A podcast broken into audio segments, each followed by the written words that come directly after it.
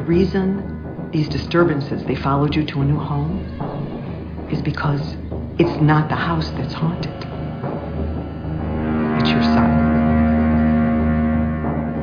So 1,100 men went in the war. 316 men come out. The Sharks took the rest June the 29th, 1945. Anyway, we delivered the bomb. Any circumstances, say, I'll be right back. Because you won't be back. You Get another beer. You want one? Yeah, sure. I'll be right back. I have come here to chew bubblegum and kick ass. And I'm all out of bubblegum. Oh, My name is Robert Hawkins. Approximately seven hours ago, uh, something attacked the city. Um, found this. If you're watching this, then you know more about it than I do. California, stay away from me. Stay away from me. I'll, I'll, I'll come in here. John Doe has the upper hand. And on that day, Ahab will go to his grave, but he'll rise again within the hour. He will rise and beckon. Then all, all save one shall follow. They're all gonna laugh at you! They're all gonna laugh at you! They're all gonna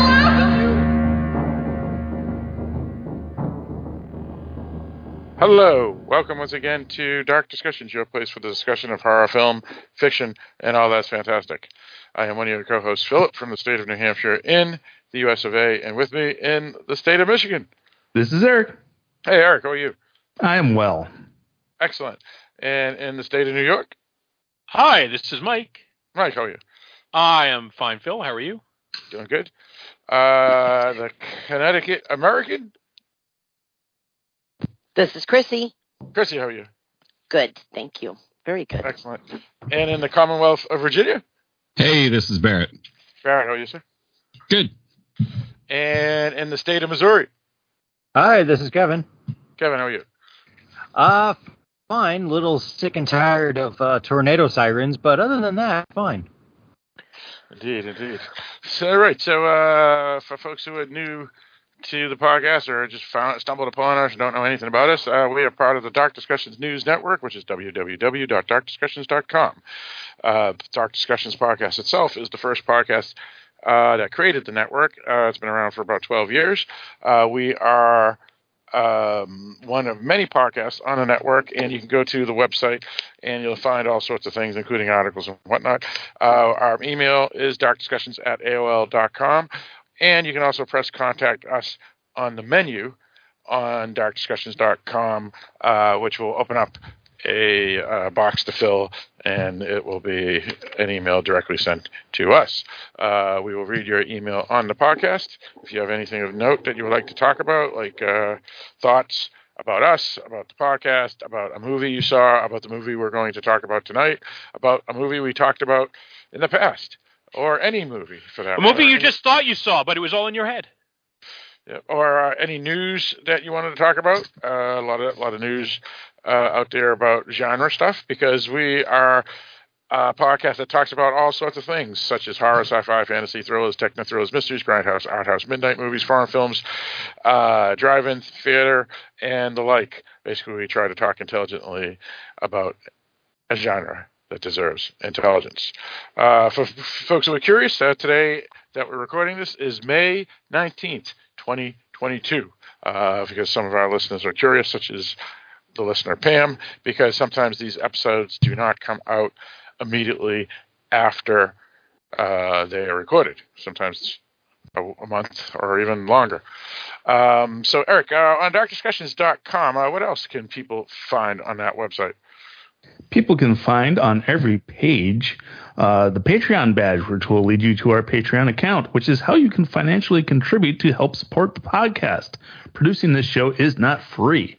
Uh, we have to pay, and by we I mean Phil, for uh, web servers and computer equipment, uh, and movie rentals and tickets and software and all that stuff. So if you would like to help offset the cost of producing this show, that's how you can do it. You can go to patreon.com slash dark discussions, or you can follow the Patreon badge on any page of darkdiscussions.com. All right, sounds good. Uh, so that's pretty much uh, who we are and the house cleaning and whatnot. Uh, if we have time at the end of the episode, we'll discuss what we've been watching, as well as any uh, news we wanted to bring up. And uh, that's pretty much all we got there. So, uh, with all that stated, Eric, what are we going to discuss tonight? Tonight, we are talking about the 2022 release, which, as far as I am aware, is streaming exclusively on the Shudder streaming service called The Twin.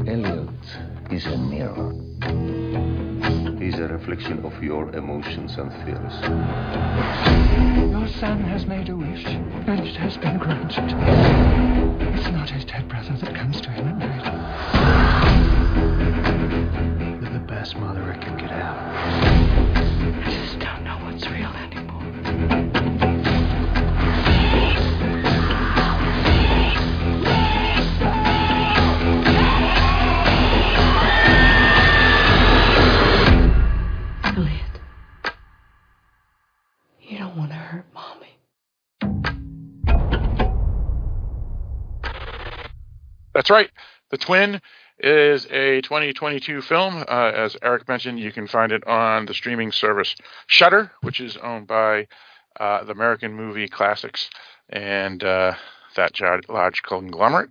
Uh, the film is directed by Taneli Mustonen uh, of Finland, and the screenplay is by Taneli Mustonen as well as Aleksi Hyvarinen. And uh, Aleksi also produced the film. Uh, the film is uh, for starring roles of Teresa Palmer and Steven Cree. Uh, Teresa Palmer and Steven Cree are uh, two of the lead actors and actress of uh, the television series um, A Discovery of Witches, which just wrapped up uh, earlier this year. Also starring in the film is Barbara Marten. Um, uh, she's uh, fairly well known over in uh, the UK. Uh, the film also has dozens of Finnish people as well, and as actually um, from Finland. It is a Finnish film, even if it stars uh, two people who are pretending they're Americans, because one of them, Teresa Palmer, is actually Australian, and Mr. Cree, Steven Cree, is actually Scottish. Uh, so the film is uh, all European, uh, except for Teresa Palmer, who is Australian. So All is that sort so- of like Mel Gibson, who's actually American but pretends he's Australian? Uh, yeah. Well, the difference is that Teresa Palmer uh, was born and, and grew up there, while Mel Gibson was born here and then, then grew up over there. So he, he's a little. They're kind of a little different. Kind of a little different. But yeah, yeah, he's a little different, all right. Yes. yes. um, yes, yes, he's an Academy Award winning uh, director. That Um, too. Yes. anyway, uh, That's what back, was referring to. yeah, I'm- I'm trying to avoid these these controversial topics. All right, so uh, actually, uh, the film actually uh, was also filmed in Estonia as well, which kind of makes sense because both Finland and Estonia are are similar languages. Uh, they're the two nations in Europe that have a, a language that kind of are sort of alike, and it's not Slavic or Scandinavian. So it's a kind of interesting. Uh, so it makes sense that they would have a crew from both and film in both areas if it is Finnish folk. All right, so uh, we get into uh, how we heard about this film and uh, what we thought about it. And uh, I guess I'll start. I haven't started for a while. Uh, basically, I heard about this film because uh, Teresa Palmer and Steven Cree were talking about it uh, during a little documentary about a Discovery of Witches and how that they will uh, be, um, I guess, uh, doing a film together, and that Steven Cree's character, who pined over Teresa Palmer's character in a Discovery of Witches, but would never get together with her, uh, they made the joke about finally we're going to be married in a film that we're, that's coming out. And sure enough, uh, that film was called The Twin, and it came out uh, just a couple a week ago or so. Um, so I saw this film uh, this morning uh, before work, and um, it's uh, a 98% awesome film. Uh, I love this film. It's very atmospheric. It was scary. It had everything I would want in a horror film and then the ending unfortunately had a trope that um, is done probably a little too much. It may have been cool you know 20 30 40 years ago when it was first done. But here um, i felt it was unfortunate um, as and it made me a little bummed. Uh, however uh, the film is a still a high recommend um, and uh, could easily be a top 10 horror film of the year for me because otherwise uh, the film was was almost perfect I felt. Uh, another another great film three films in a row that we've we've uh, reviewed The Cursed The Cellar and The Twin all three uh, really good uh, horror films versus well, earlier this year when we did some pretty bad films such as well, Q1 is always rough. Yeah, yeah, the scary of 60 Yeah, whatever. And, and you keep giving it free advertising. Yeah, yeah, I shouldn't. You're just anyway, going to get people uh, saying, "Well, I got to find out if it's really this bad." Yeah, It is. yeah. But they're not going to believe you. You're going to give them hits. Yeah. And that's their fault. That's your fault. You're giving them hits. Stop saying hey, the we- name. we- hey, we're warning. You know, it's like you, you tell the kid not to do it, and they do it anyway because oh, they said not to do it, so I'll go do it. And that's why you don't Um, tell kids not to do things. You just all right, let them well, find out the hard way. All right, all right, the joke's over. Let's move on. All right, so uh, Eric, uh, Yeah. your, your thoughts and how did you hear about this film? Uh, I heard about it because uh, Christy recommended it last week, and uh, I agree with with a lot of the stuff that Phil said. Um, I thought that this movie looks fantastic. Uh, Teresa Palmer was quite good in it. Um, but uh, the ruin, the the ending really just kind of ruined it for me, as as opposed to Phil, who's willing to let it slide. Um, I don't mind that trope, the trope he's referring to. Uh, I don't have a problem with it as long as it's done well. I don't think it's done well here.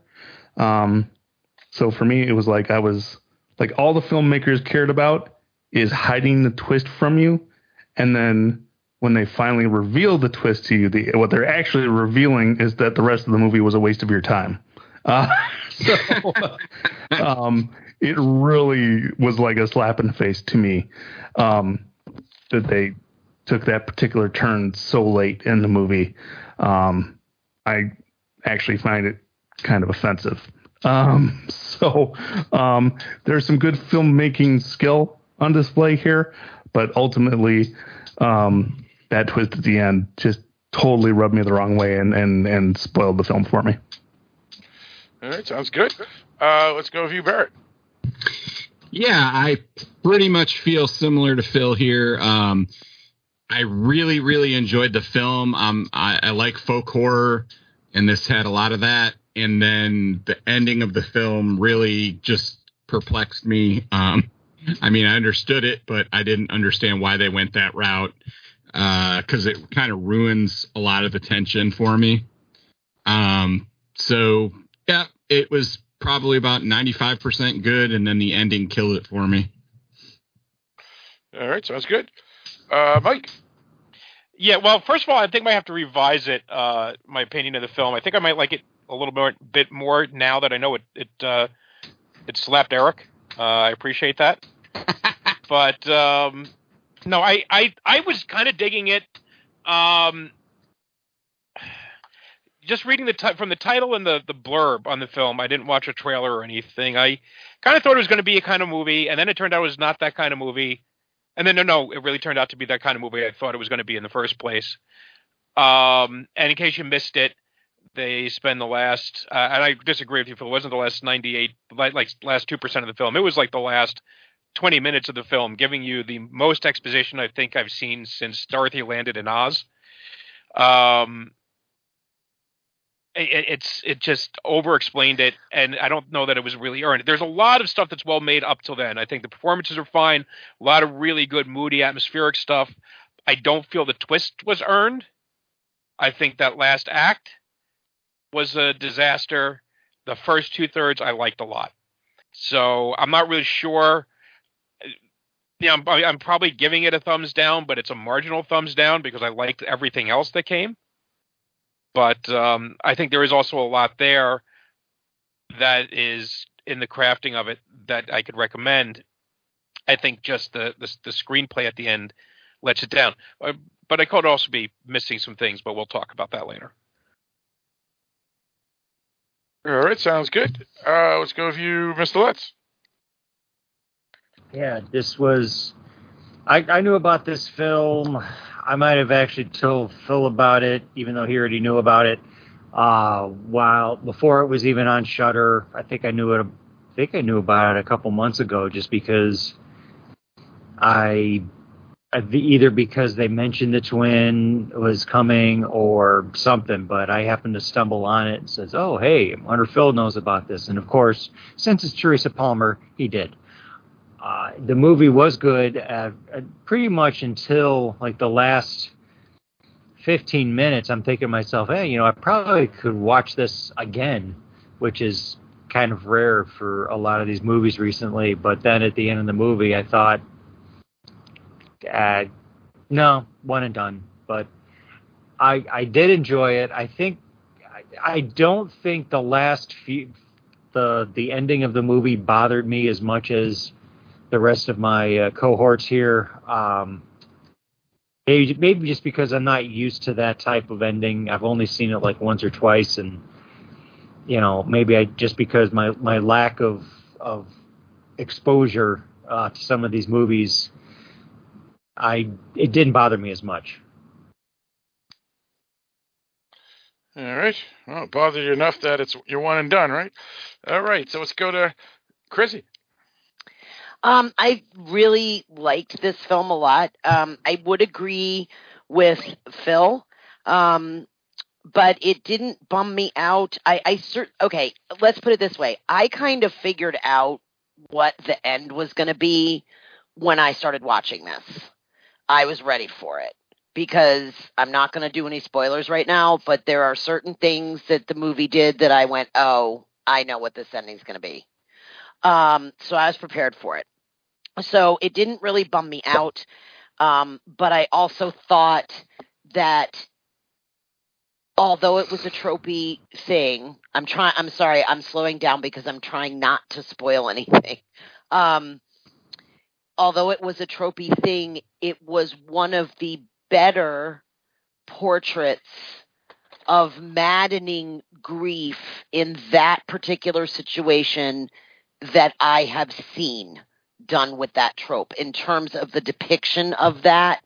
Um, I thought it went to a place that was relatively accurate and spot on with regard to that kind of driven over the edge type of thing. Um, and maybe that's just because I've experienced some of what she had experienced, and so I could relate to it a little better. So that was more of a personal thing. But I could also understand why people would hate this ending. Like I totally get that. There's like it's it's not I mean I think for me it was more of a personal choice. Um, but what I did love about this movie is that it was really strong in the symbolism. I loved that it didn't exactly know what genre it wanted to be. I thought that actually worked for it because as you went along with the ride, you were like, okay, wait, I thought this was a ghost story. Now it's like folk horror. Now we have some like possession thing going on, and maybe that you know. So Satanist cults. Yes, it kind of hit a bunch of different um, genres, and there's a point I'll talk about later um, where you know it really could have been a mess in terms of keeping things clear because not only were they jumping from like genre to genre, but they were also sort of cross blending that like they were blending these things that are normally paradoxical and that could be a real mess. And i was very impressed that i wasn't confused or lost or like that doesn't make sense. Like i, I was able to follow it. And so i was impressed with that. Um, I did think that all of the shot, the little turns and twists were actually pretty well justified, but they were really subtle. Like I had to watch this movie twice to kind of go through and and and f- figure out where they had planted those, and I thought the acting was excellent. So like Phil, I mean, I think this is one of the better movies I've seen so far this year, and I would recommend it. I liked it a lot. But like I said, I do understand why people would get to that end, ending and be like, "Oh my god, seriously!" Like I totally get why people would not like it. So it's it's fine. All right, sounds good. Sounds good. So, uh, uh, possibly a great almost, um, but uh, we'll uh, get into further things and discuss. Well, all I think that. Chrissy's right on point that a lot of it's going to be personal, well, which it is for every film, right? So this is stating the obvious. It's going to be personal taste, but this either kind of thing is going to work for you or it is not going to work for you. Mm-hmm. And yeah, I would so- agree with that. So But- some people might end up liking the ending, and some people might end- end up hating the ending. And this Well, is why that- we're that's here. That's why I call it a great almost because if they had different a different ending based off of the first ninety five percent of the film, it, it could have been a great almost. But anyway, go on, Mike. What are you saying? Well, it depends on on some people will be a great film, and some people will be a No, yeah, great I- a miss, and some people will be a this film pissed me the fuck off. I, I think you misunderstood me. My point was is that if they had gone with a different ending based off of the first ninety five percent, which I think everybody agreed would be awesome, or at least the first two acts, the third act, if they did something different, it wouldn't have just been a great film to a portion of the audience. I think it would be a great film to everybody. Well, but then it, you might lose the people who preferred the the original ending, right? That might have been more in line with what their tastes are. So it really depends. Like I said, I just from the title of it, um, I kind of had a feeling, and the description of it, I kind of had a Right. feeling as to where they were Well- going. All right. Well, let- let's get into all that after we get to the wiki. Uh, Eric, uh, do we have a wiki? Wiki, wiki. A mother who needs to confront the unbearable truth about her surviving twin son. All right, that sounds good. That's it. anything? I preferred the Shudder description better, actually. The one that they Okay. had up on Shudder, I thought that was a better. Uh, and do you have that on you? You can read to us. Um, yeah, I can grab that. Um, I think I have it right here, actually. That I was actually surprised that Eric that that's the wiki, but I guess they don't get them all from the same place. Um, right. Oh boy, where is it? On my list. Oh, there it is. Okay, so the have it you description. Yep. Got it? The des- You, go you got it? No, go ahead. Okay, so you don't have it up yet? All right, then I'll, I'll read it if you don't have it up. No, I have it. Um, oh, then go ahead, please. In the aftermath of a tragic accident, Rachel and her husband Anthony decide to move to the other side of the world to focus on their surviving twin um, son, Elliot. Uh, what begins as a time of healing and isolation in the Scandinavian countryside. Uh, this is longer than I. When you actually play the movie, they have a shortened version of that, and it's basically like it's a fight for their son's soul. And it was just very simple. It was one line. It was like in the aftermath of a tragic accident, Rachel Yeah. and her husband Anthony move across the world, um, d- only to find that they're in a desperate struggle for their son's soul or something. And I, yeah, I just no, that's that. almost perfect. I think that's Yeah. exactly what it said. I liked it too. Yeah, I liked it. I just thought, oh. I, and then when Eric read the wiki, I was surprised because I was like, oh, that's not what they had on the Shudder thing. I mean, that what Eric read is good too, but I was just like, it's not the same. All right. Um, yeah, so so it's a uh, um, that what you read, Chrissy, uh, does fill in a little more, so that works out well. Uh, so uh, for folks who are new to the podcast, uh, we don't just review the film. Uh, we hear also critique and dissect the films that we're going to talk about. Spoilers because we'll talk about all sorts of things like specific scenes, what the the writer and director were trying to uh, tell us, uh, symbolisms, uh, various things like that. So uh, that's what we do here at the Dark Discussions podcast. So at a certain point, we'll throw up a spoiler alert, and you will be notified when we do throw up the spoiler alert. But before we usually do that, we get into just general topics, uh, general topics before we do throw the spoiler alert, which could be anything from uh, our opinion of, of the acting to uh, Scandinavian films to whatever, you know, so all, all sorts of things. Um, so uh, I'll, I'll start, uh, bring it up here. So yeah, um, uh, Barrett texted me yesterday saying, I want to hear what you think because the ending kind of made me confused. And he didn't say if it was good or bad, but um, so I started watching it, and then at a certain point, maybe about one hour and five minutes in, and there, there's still another 40 minutes or so after that. I, I texted him. I said, I think this is going to be a certain trope. And I was right. So, so Barrett knew that I figured it out quick too, just like you, uh, Chrissy. Um, so, um, I was worried that they were going to go there, and immediately I was just thinking Mike. Was like, "Oh no, Mike! Mike doesn't like this stuff." Mike, no, no, that's not true. You'd completely misunderstand what Mike doesn't like. Oh, okay. I always thought I always thought you didn't like this type of trope, uh, but I may have made a mistake. I apologize, Mike. So, but I was thinking it's a it's a filming style. It's not a narrative style. Gotcha. All right, so um, that so I, I was there with you, Chrissy. I, I kind of figured it out pretty early too. Uh, but I was hoping that they wouldn't go that way. Uh, now that we're in uh, the non-spoiler section, uh, what other things did people want to bring up besides uh, spoiler stuff that we'll talk about after? I will say that the cinematography on this movie was fantastic. Mm, it it, it yeah. looks awesome. Oh yeah, it was great. I also it was liked just how- very moody and you know what else was cool eric i thought the way they used the landscape was really well done And Like- color too. yeah Well, I also there's a couple of things. One is they made it in the middle of winter, so there's the colors are going to be muted and bleak, which is perfect for this type of dreary type of film. And I also like the fact that they made it a period piece. It was took place probably in the 70s, um, or maybe early 80s. Um, but I'm thinking closer to like 78 or something like that. Um, and they, they let you know that right away without actually even uh, putting a date on the screen because they show uh, the twin towers in the background and with no cell phones and people are still using record players and things like that they they they put a nice date stamp on the film without actually having to tell us anything.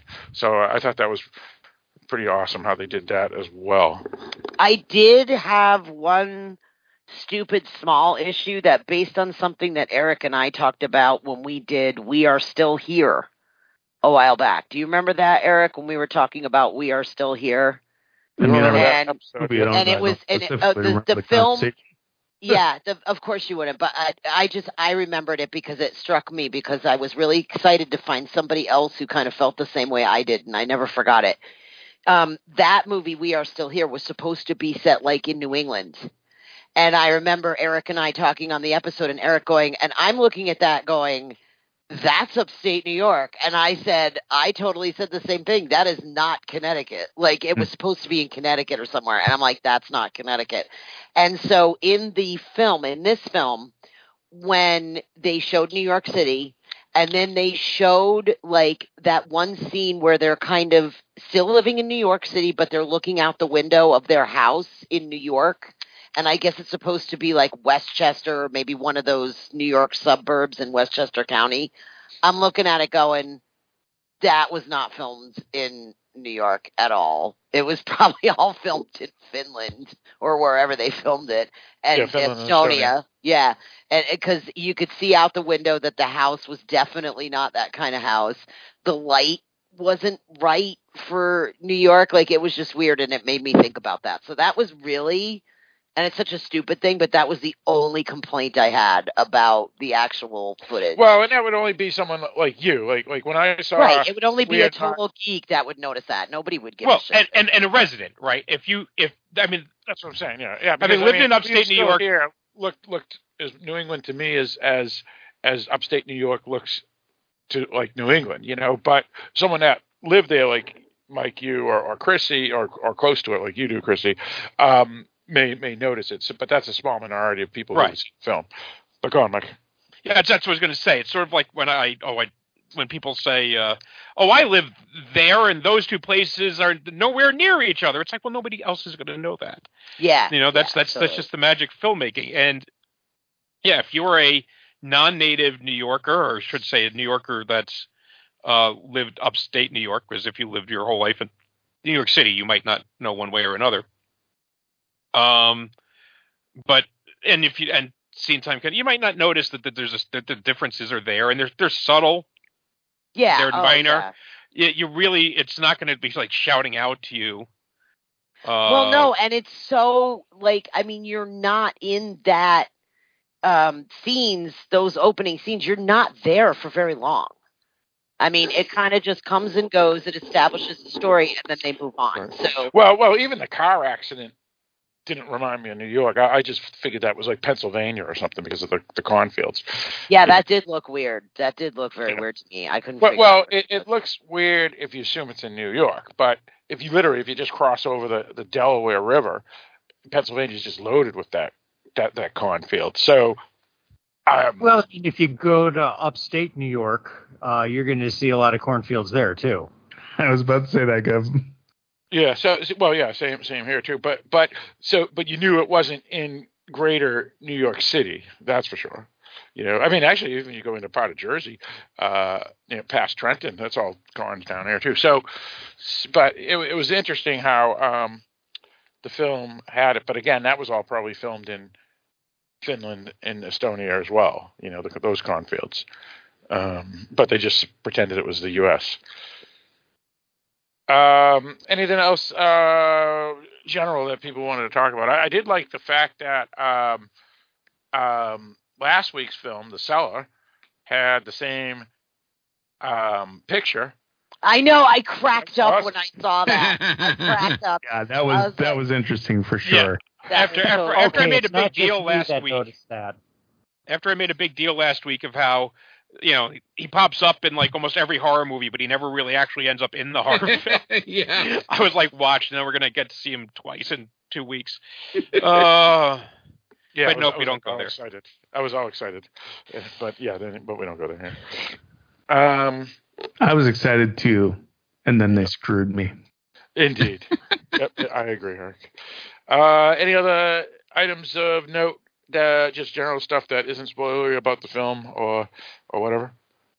Uh, I do want to bring up uh, Teresa Palmer.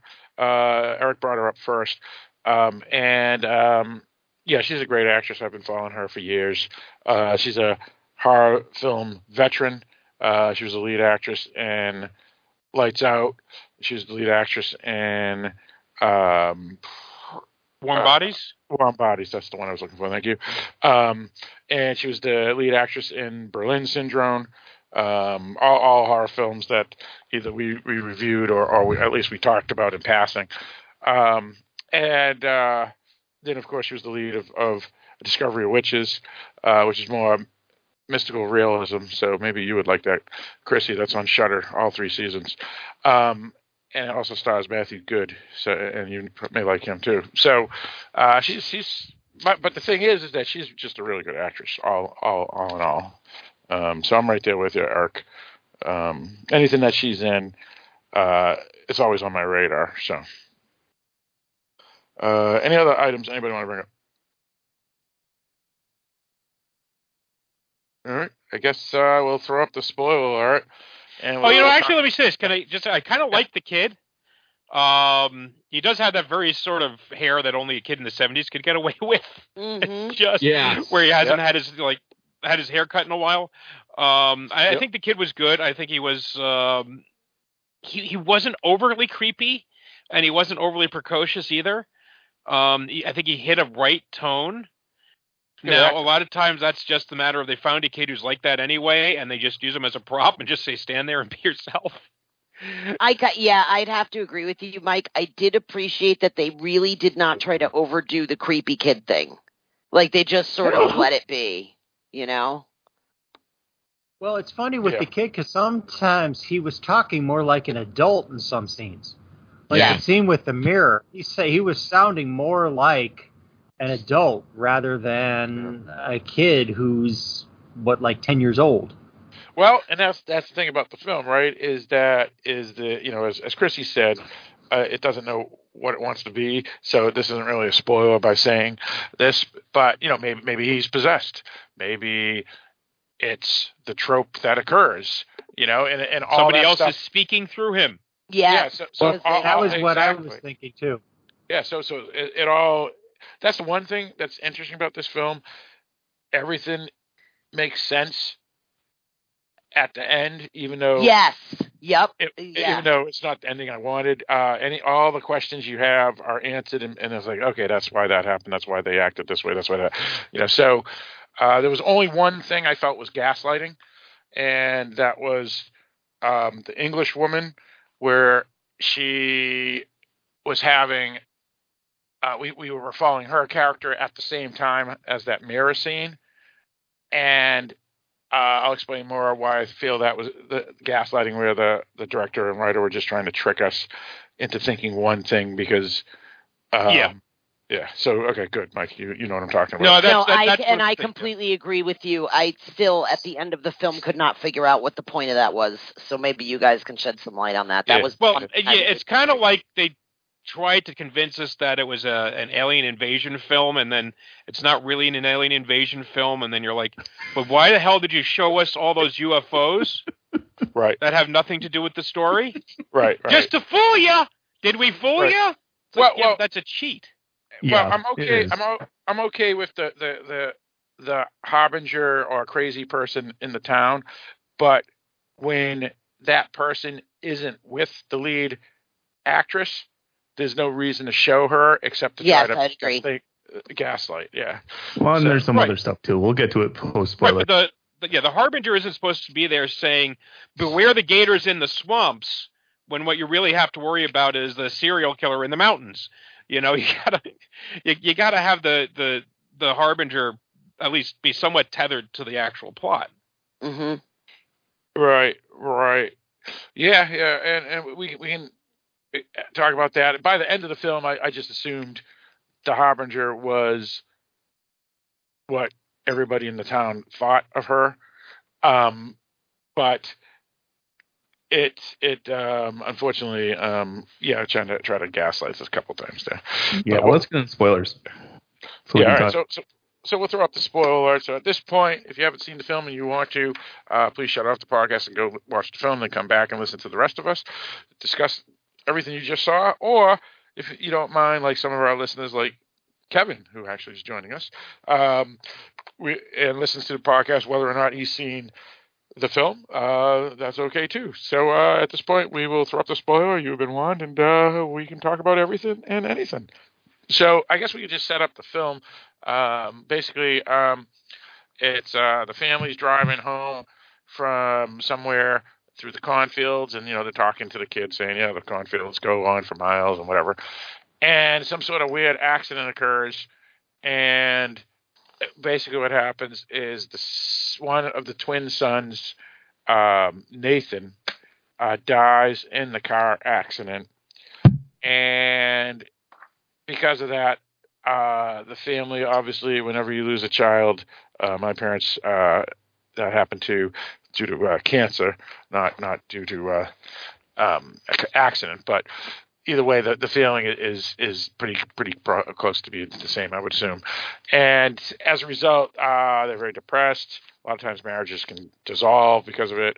Uh, but in this case, uh, they decide to uh, uh, move.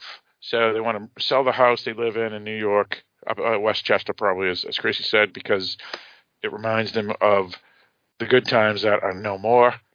Um, they sell it on, for a loss because they just want to get the heck out of it, and they go back to the homeland and um, childhood country of the dad, uh, which is Finland, and this part of Finland is the northeastern part of Finland, so uh, right on the, the Soviet border at that time of the um, uh, the period piece, um, and uh, they get a nice house there that used to be, I guess, um, some sort of school or orphanage or something, and uh, that's where they moved to uh, his old hometown. He said it was that- one. One time he said it was a rectory. a rectory. Yeah. Okay, so that so that's a nun thing then. Okay, I knew it was some some sort of thing that Well, a wasn't rectory is not a nun thing. A Right, a rectory could be like wherever for a a priest, a pastor, or minister lives. Okay, and the thing that's interesting about this area, uh, even though uh, Finland is is mostly Lutheran, I mean it's it's like almost everybody there is Lutheran or, or just don't, don't practice. Uh, this part of uh, Finland appeared to be most likely Eastern Orthodox or or Catholic, uh, based off of uh, some of the, the things, or even Episcopal for that matter, because the the the, the old woman from England that lives there too, um, most likely was Episcopal. So so it was very very Catholic, um, Episcopal or Eastern Orthodox style of Christianity uh, when we do see it. So I thought that was interesting, uh, and that's that's pretty much the setup. So a new life start over. The husband is some sort of writer. It doesn't explain what type of writer. So as a writer, he can do it anywhere, and uh, they decide to go back to his hometown in Finland. All right, the setup. What do we want to talk about? Anything? I guess we can wrap it up. Give our final thoughts. yeah, just kind of. I mean, uh, so here's the fake out, right? And it's a lot of it. Is we go to the rural town in Finland, which is the the actor's uh, not the actor, the the husband's home, I guess, or Yep, that's what I said. and and so that's that can kind of set up the thing, and we get and the the old English lady starts talking about uh the, the Satanism, you know, that the town is covered in circles. There's, they've always chased out any attempt to establish a church there, uh, and how her husband had been possessed. Oh, and all over- the all the Finnish people are all creepy. They they make them creepy in this movie. Well, I mean that that's to- but that's that's take we take that for granted. Um, and and so you get this this thing is that one red one one what is we're in spoiler territory now. So what is a red herring that the child is being possessed by Satan, or Right. Satan wants the child, and the Well- child is and Satan is speaking through the child, and and then the the child is talking about how uh is like talking about his brother or then pretending to be his brother or maybe is his brother or whatever his twin brother well it's so that it could be a ghost story You- and then you yeah. forgot to add one- one point, Mike, in that, which is um, there's old, um, ancient, um, like stone paintings uh, uh, just off the lake uh, with handprints, and the, the father says if you put your hand there and make a wish, um, it may come true. And that woman, the old English woman, says he made the wish and it's true. And immediately we know what it is, right? Which is he probably wished for his brother to be back. oh i thought he wished for a monkey's paw well, it's it's interesting because I think Mi- Mike was on task here. You know, when the story opens, it kind of starts like a ghost story. Then it sort of goes into this, like I said, this weird folk horror thing, almost in like a midsummer style, um, with the whole introduction of the wedding swing and these weird like customs. And then it takes another turn and goes into this other branch of folk horror, which is more about like cursed land and paganism and stuff. But at the same then it went into Satanism after that. then it goes into Satanism, and that is one thing I did want to just quick mention is that that was that blend that I was talking about. I'm watching this and I'm going, that's really interesting. Like, because at that point in the movie, I wasn't sure what was going to happen. Even though I suspected it, I was like, let me see what they do here.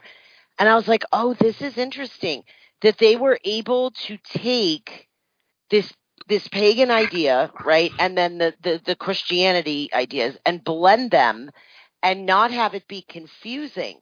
But then at the end of the film, when it all all kind bullshit. of shakes out, then I was like, all the lights came on because she says she's a photographer that photographs shapes, right? So if this is all in her head, then shapes is going to figure into it.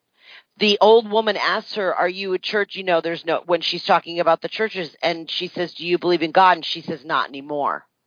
So it becomes very clear that this weird amalgamation of these two opposing religions um, is really just a fa- uh, uh, you know a product of this woman's you know particular brand of maddening grief.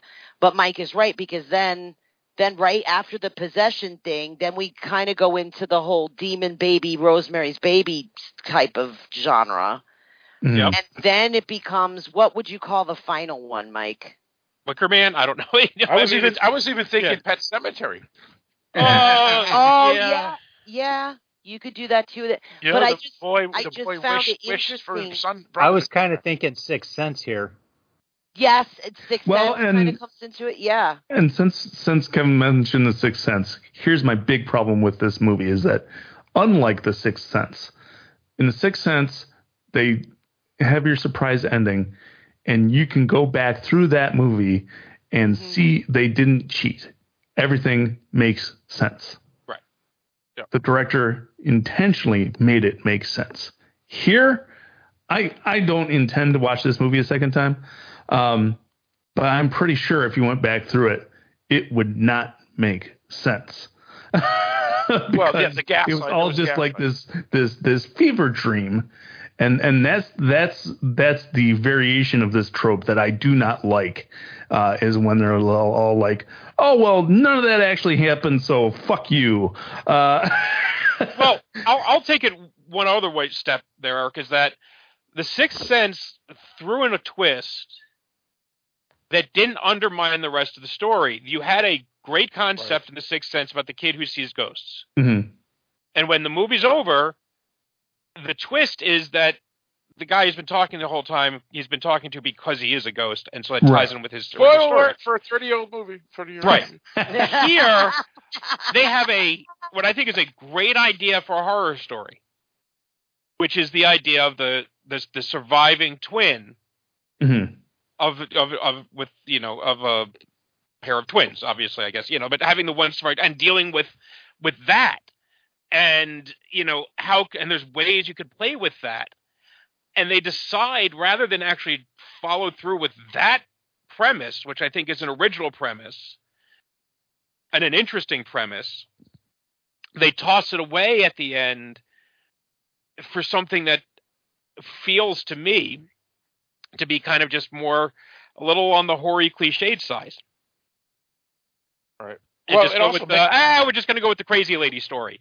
Well, it also Really? pissed me off too because the husband, no, no husband would, would in my opinion, or or spouse or, or family member for that matter, would play along unless they're mentally disturbed too. That's Or at just least not for well, that. and and at the end, how is she free? That I don't get. Well, she well, is. I, I would actually have to fill um, one of my notes here that I wrote um, was that again I, I I disagree with you that nobody would kind of play along with this.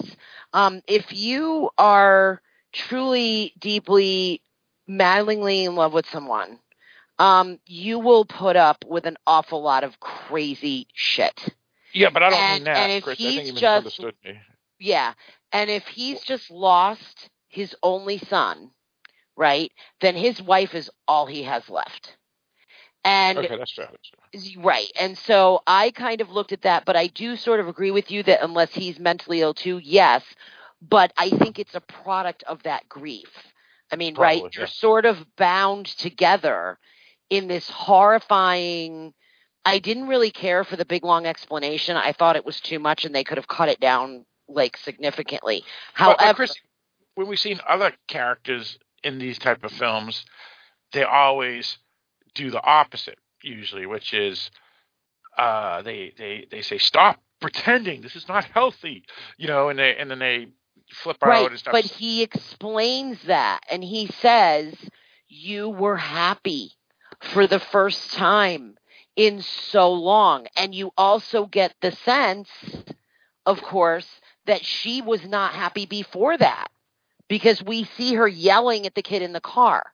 So clearly, before the accident, so clearly, Well, right. Remember she, even she was says- fucked up before that anyway, Well, and he was she- like, she, she said once uh, on the couch, she says, uh, "You know, I miss Nathan, but there was a weird part of me that always Uh-huh. would it be Mm-hmm. okay if if he was gone because because the kid the kid obviously was hard a hard kid to to uh, parent. And the other kid And- was perfect, right? Her imagination was perfect. right, her imaginary kid was perfect. Yeah.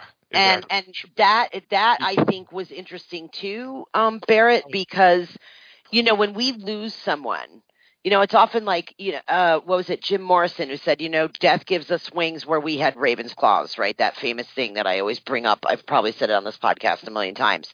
But what's interesting about that is when someone dies, right, or they go away from us, or whatever, there's a bad breakup, you lose the love of your life, whatever it is, you tend to, over time, that memory of them as they really were tends to warp. And you tend to start romanticizing them and think about only the good things. And so that was one of the things I was saying earlier about the realistic portrait of grief. And I think the husband at that point was probably, Phil, to your point, was probably deep in his own state of grief. It's his only son. And now his wife is losing her mind. And it might have been Right. comforting for him to just be like, all right, you know what? Well, she's happy. Screw it. I'm Well, going to- to play along with this until she comes out of it. And then it right, goes- and that's that's the part. Well, to, to and to go with your point, Chrissy, it's only when he gets to the town and all the town folks say she needs she needs help. Yes, can't do this." exactly. And then Yep. he suddenly wakes up and he goes, "You're right. I can't do this anymore. This is not right." Yeah, and th- and there were pretty solid clues in there with regard to that too. They because they have the overheard conversations, and it's interesting. Um, but to you know, and then to get to the old lady part of it, the only thing I could see there in in terms of connection, because you guys were talking about what connection does she have, you know. The only connection I could see, and it's I do I still do not believe that her presence is justified. By the way, um, but is that she was obviously grieving the loss of her husband too. So maybe the two, maybe this crazy old lady was just saying to her, I lost my husband, I understand. But when we get to the end of the film, we start to realize that, oh, she was like, the you know the mother of the twins was just fabricating everything this woman said and twisting it into her own um you know inappropriate reality that wasn't really there. But by the same token you're right it never should have gone out of the pov we never should have gone out to the old woman alone Well, the question I is, completely was was what the old woman seeing? Because they considered her crazy too. Was what the old woman was seeing something entirely of its own thing? oh that's Right. interesting i didn't I, think of and, and. I think I think you And could be that's what. right. I, yeah, I think that's what it But- was. But but for her to know that, or, or at least have a dream or, or a premonition that don't go downstairs, don't Yeah. follow him. That, that Well, they were both crazy, I think. gaslighting. No, no, but that was pure gaslighting for us to think. Yeah. She had the a premonition, but you're Right. right. She was probably was crazy anyway. Crazy with crazy, and then she sees that the other woman is more crazy when the, there's no Yeah. kid there. Right. Well, because every time that you cut away to this, you're cementing the reality of yes the film in And- in the and- audience's and- head. And here's the other thing is that when they first meet at that party, um, she says to the mother something like, uh, "He has made the wish, and the wish shall come to pass." yeah see there It's were like- like, things well, that were That never. yeah. How, did- how would she fucking- know that? Right. How well for it never happened. Oh, and yeah, that's what drives me crazy right. about this movie is that the the twist at the end undoes like everything that happened up to that point in the movie. Well, not only does it undo it, but it feels like it contradicts it. You know, it's Well, one thing when you when you undo it and you say, "Ah, I was in your head all along," when when in fact it feels like it's, but it's it, it's not supported by what's there. It feels like, you know, they did a test screening and they said, "Well, the ending, original ending didn't work, so let's try this twist ending." But Eric, no, um, hold on one second, Eric. Uh, what I wanted to, what I was saying though, is that about the business about the wish and like, oh, and how did the old lady know and whatever. Well, but that was my point. Is that once you get to the end and we find out that you know Elliot's mom is you know driven mad with grief Wackadoodle? yeah, then it becomes clear that probably this old woman said nothing of the sort to her. That's In other words. And the whole movie was, is bullshit. No, but because no, because but that would make sense at the end to me. Because now I'm like, but all I was saying was that the old woman didn't belong there in the scenes where we saw the old woman exclude, like just by herself. That that shit just didn't belong hmm the crazy woman talking to her and telling her all this crap after we all in her find out that the woman is crazy at the end then it's like oh so that old lady probably wasn't even saying any of that crap to her. She was just making whatever the woman said fit her thing which would explain why oh made a wish and all that because it was all in her freaking head. Yeah. Right, which but, which is but, what but that's comes still to Eric's point. the fact. The, the point. I'm trying to make is that yes, she did make it all up in her head, which means everything we've seen in this movie never happened, And, and, and, and that's cheating. Right. but but my- the whole point point of the that I'm movie is that she was driven mad by grief. So it did it it Well, did I think it her did mind. happen. It just was twisted in her mind. right. So well, well, she and- met the old lady, but everything the old lady said was fitting her narrative the way she How wanted is it the to. lady going to say something about a boy and a wish if there was no boy and there was no because wish? she didn't because she didn't actually say it. That's just we're seeing this from Right, and that's- and that's what- Rachel's POV. That's what I mean. Right, so right. it's So all the going problem- through her filter. Right. So, so Does, the does that make sense? the, the problem is, even if it is that point, which is it's a film of someone mentally ill due to grief. It's I'm not even sure if Yeah. it was from grief. She might have been sick beforehand. right, but either way, Yeah. it it That's true, Barrett. Yeah. I, I, all right, but but either either way, the point is is that all the stuff they showed us that was pretty awesome was just was just crapola, and that's why Eric's pissed, and, and that's fair. Yeah, right, the- it is and and my big problem with it is that, um, like uh, going back to the example of the Sixth Sense, that movie has this twist ending. You can go back and theoretically you could figure that out during the viewing of the movie, what the twist is. Most people didn't, but there was enough information there that you could have. That's not the case with this movie. This movie cheats. This movie just shows you a bunch of stuff that's not happening, and then the end goes, guess what? It never happened. And that's my problem. I mean, the thing is, I mean, are you saying that the woman was never there either? I, I think she existed, but I don't think she did. She, she said half the shit she said. She she said it as Barrett said, which is she she turned she said whatever she said, and then Teresa Palmer's character just made it up all in her head. So when she saw the woman, the woman said, "Hi, how are you?" And in her eyes, it was, "Beware of the, the Finnish people; they're all evil." Yeah. And, you know, and Yeah. it's like, Well, that's not yeah.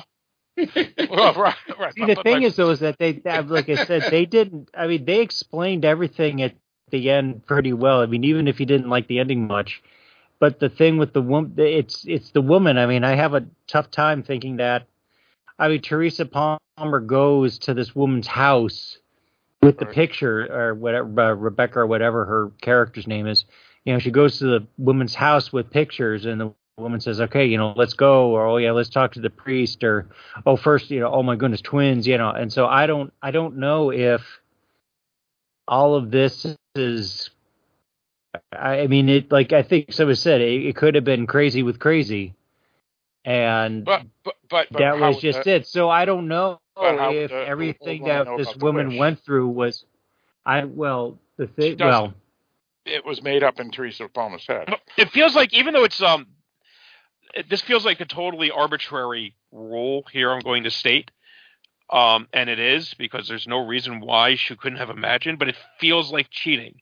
When you say, yes, there was a woman there, yes, she had a conversation with the woman, we only lied about what the woman said. It, it's like, okay, that, that, that to me, it feels like now you're just deliberately saying, picking and choosing what's real and what's not. Right. There That's is why no I don't like unreliable Yeah, have to- narrators in most cases. Well, because in, well, so in, what you can do is with an unreliable narrator, you can you can guess that certain events never happened. Fine. Certain characters maybe never existed.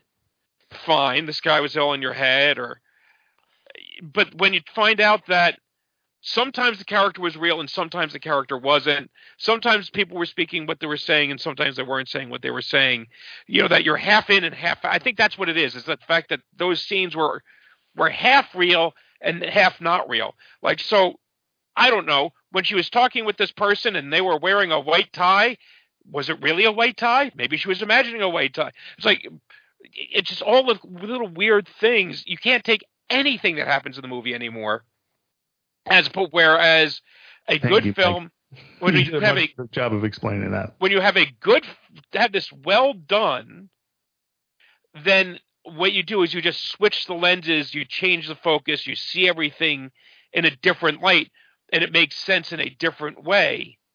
Here if i were to i have a feeling if i go went back and rewatch the film i still wouldn't really know.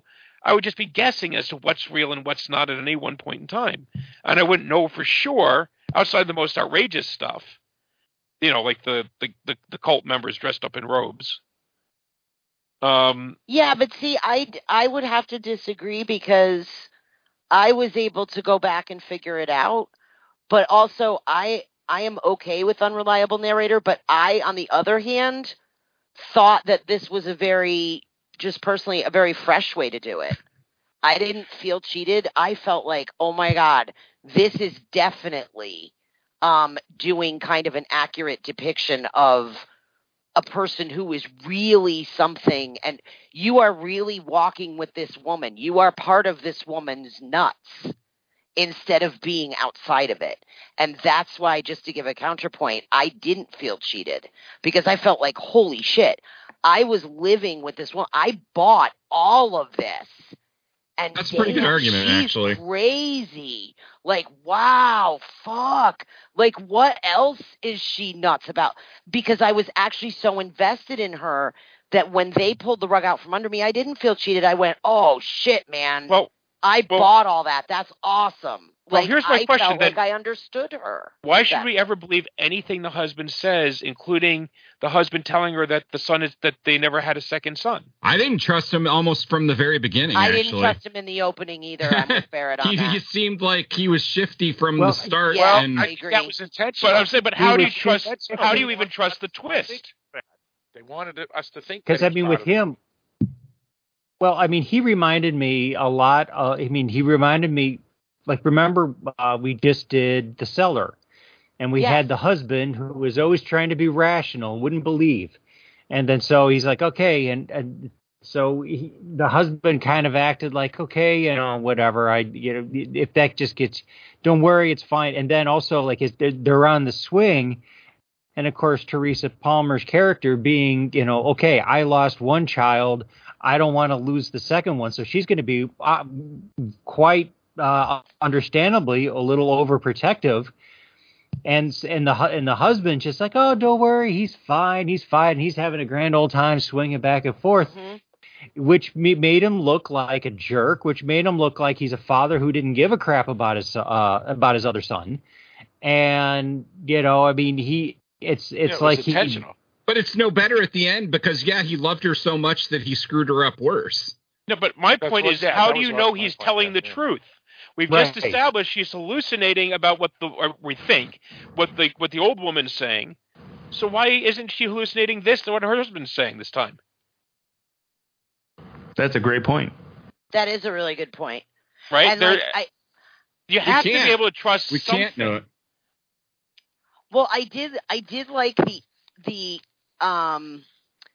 I, I do also want to talk about symbols and stuff here, though, because there is some cool symbolic shit going Well, on well, here actually, too. we we do know Yeah. we do know the truth at the end because everybody's dead and and she's in a car back in New York with her husband happy next to her and her two sons in the back, and and that's all in her head too. Or maybe the tombstone was in her head. Yeah, maybe the tombstone. Yeah.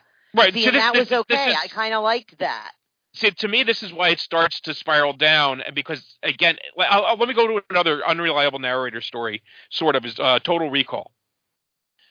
Um, right, so there's a moment in Total Recall where Arnold Schwarzenegger has to like is confronted with the guy from the recall company saying, "We've had a break. There's a malfunction. You're hallucinating all this. It's not real." And I, and Arnold sees. He says, "Go ahead and shoot me, but you'll just be trapped in this thing forever, and I'm I'll just disconnect from the computer and go on with my life." And Arnold sees him sweating when he's holding the gun to him and decides, well, he's nervous. He's afraid he's going to die. So I, this must be real. And he pulls the trigger and, and, and shoots him. Um, and that and that locks him into that reality. Now the audience can walk out of there saying, you know, asking themselves, what happened? Did was he did he really make the right call there? Was he really trapped in a in a functioning machine, or was he in real life? And there's an argument to be made either way. But you can pick up with one narrative or the other, and the film still works in either narrative. You're not questioning absolutely everything in the film. And here, because it is literally, you can do a choose your own adventure of which movie it is I just watched. And and I think that's just way too much latitude. Well, I did. I do have to give. I kind of made the choice at the end that I believed, since she was back in New York, that um that she had moved home to New York. This was just my personal choice. This is what I selected. That she had moved back to New York and that the husband and the two children were in her head because she was a little bit, you know, crazy from before. Um, and when I say crazy, I'm just referring to uh, there were references that she may have had issues before all of this happened. Um, but when someone really does lose somebody like that and the grief is that profound, and that's where I did give movie points, you know, you do tend to sometimes go down that road where you truly believe they're still there. You truly believe that you see them. You truly believe that you hear them. The grief is that bad. And I have been in situations like that myself, which was fine. I came out of it again, but it does happen. Some people do have really tough times like that. So that's why that's the choice that I made. But now I'm listening to you guys talk. Now I'm wondering if maybe the whole damn movie was in her head in the first place. Maybe the tombstones were in her head, like Barrett was saying. No, I'm I was being completely facetious because because if you're going to the point where you're picking and choosing as to what part of what scene is real, the woman was there, the dialogue's not real. Well, why do we believe the dialogue of anybody? Especially when the entire revelation is done entirely through dialogue. You know, again, we can we we are, we go from unreliable narrator to I think unreliable storytelling. And I think that's why it just went one step too far. It colored a little bit too far out the lines and didn't set up everything and, and line its ducks in a row properly. I do Mhm. think that the most rational explanation, given everything, is she was she was just crazy. Uh, I think one way or another, she's all she's crazy. Her she had an only she was an only child. Everything the husband told her was true, and we see her just kind of dwelling in her madness at the end. Right. And that's where I think they were, they were going, and that's unfortunate based off of all the coolness before that. And Yeah. so, like, like Eric, I'm, I'm yeah, I'm, I'm kind of like, God damn it. Well, I 'cause will even say this. when we were doing some of the exposition at the end, I was like, there were still spots where it got, it, it just got ruined for me because of all that. Because there's like the one scene where he's talking about how uh, she was the one driving the car and she crashed the car, and they they show the car upside down on the road, and uh, you know the the child dead, and I'm like, oh, that's like the drawing from earlier, and then the rest of my brain is like, by the kid who didn't exist.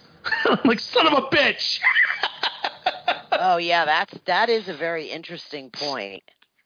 Um, yeah. Uh, so, oh, go on. No, but but I did I did like about that car scene at the end though, Eric. What I did like about it where we see the dead kid or whatever, the hand coming out. I liked that all of a sudden those dreams she was having about the people with the incense made total sense. After that, I was like, "Oh, this is like what her dream translated into, or what she translated into a dream because she couldn't freaking handle it." Like, so I I like that. I thought that was sort of interesting. But Well, lay your symbolism on us. Yeah, well, hold on, before we do that, I, I, hold on, hold on, before you do that, I, I got this. Uh, so this is what I was texting Barrett. So okay, uh, yeah. Yeah. And then I'll So talk go- symbolism, Eric. I promise, So- because I got a lot of it. All right, all right. So, so I said, uh, I stopped at the point that the son and mom are doing the mirror seance, and the father in town show up. Uh, uh, we'll, we'll, you know, finish the film at lunch. Uh, um, and then it, Barrett says, you know, slow burn, whatever. And then I go, so far, so good. It even has Baphomet in it, like last week, in a crazy satanic cult and creepiness. Watching Rest at lunch, now watching the rest. only. worried- yeah, yeah, right. And so then I go, now watching the rest, I'm worried it will just be an unreliable narrator going crazy. Barco's not giving anything away. I go, now she's showing the pictures to the English lady. And he goes, you're close to the end. Running in the forest, and Elliot is gone. She's going nuts, I think. No cult. We'll see that shortly. The problem is the English woman had dreams at the same time as she cracked the mirror over her head. So the film was trying to gaslight us. Uh, at old factory barn now. Yep, I was right. Just someone that snapped. Bummer. Could have been awesome too. Still top film, but man, Mhm. what a yeah. And so yeah, so that's that's so yeah, it was uh, unfortunate, but uh, yeah. So Chris, you said you had some uh, some symbolism stuff uh, uh, based off of what Eric was asking. Well, I I did. Um, I loved the story about the handprint. You know, because hands are a Well, symbol that- of connection, That was and awesome. Yes, it was gonna and they're a symbol of fate.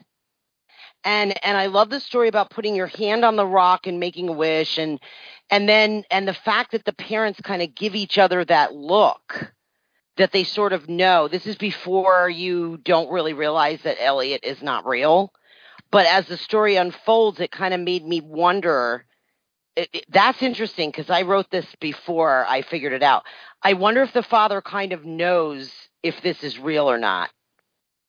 Like, so I think in that moment with the whole wishing thing, but the hands are a symbol of connection and also a symbol of fate, right? Because you talk about the hand of God, like the famous Michelangelo thing. It's also a symbol of, you know, the maker, you know, the maker touching God, um, so to speak. But another symbol of fate, there's the there's the round window in the kid's bedroom, and the window panes are in a spider web pattern, and spiders are also um, a symbol of fate, and that also connects to um, what is it? The three arachne, or who, or the three fates? You know, they spin the web Yeah. and they cut Yeah. the.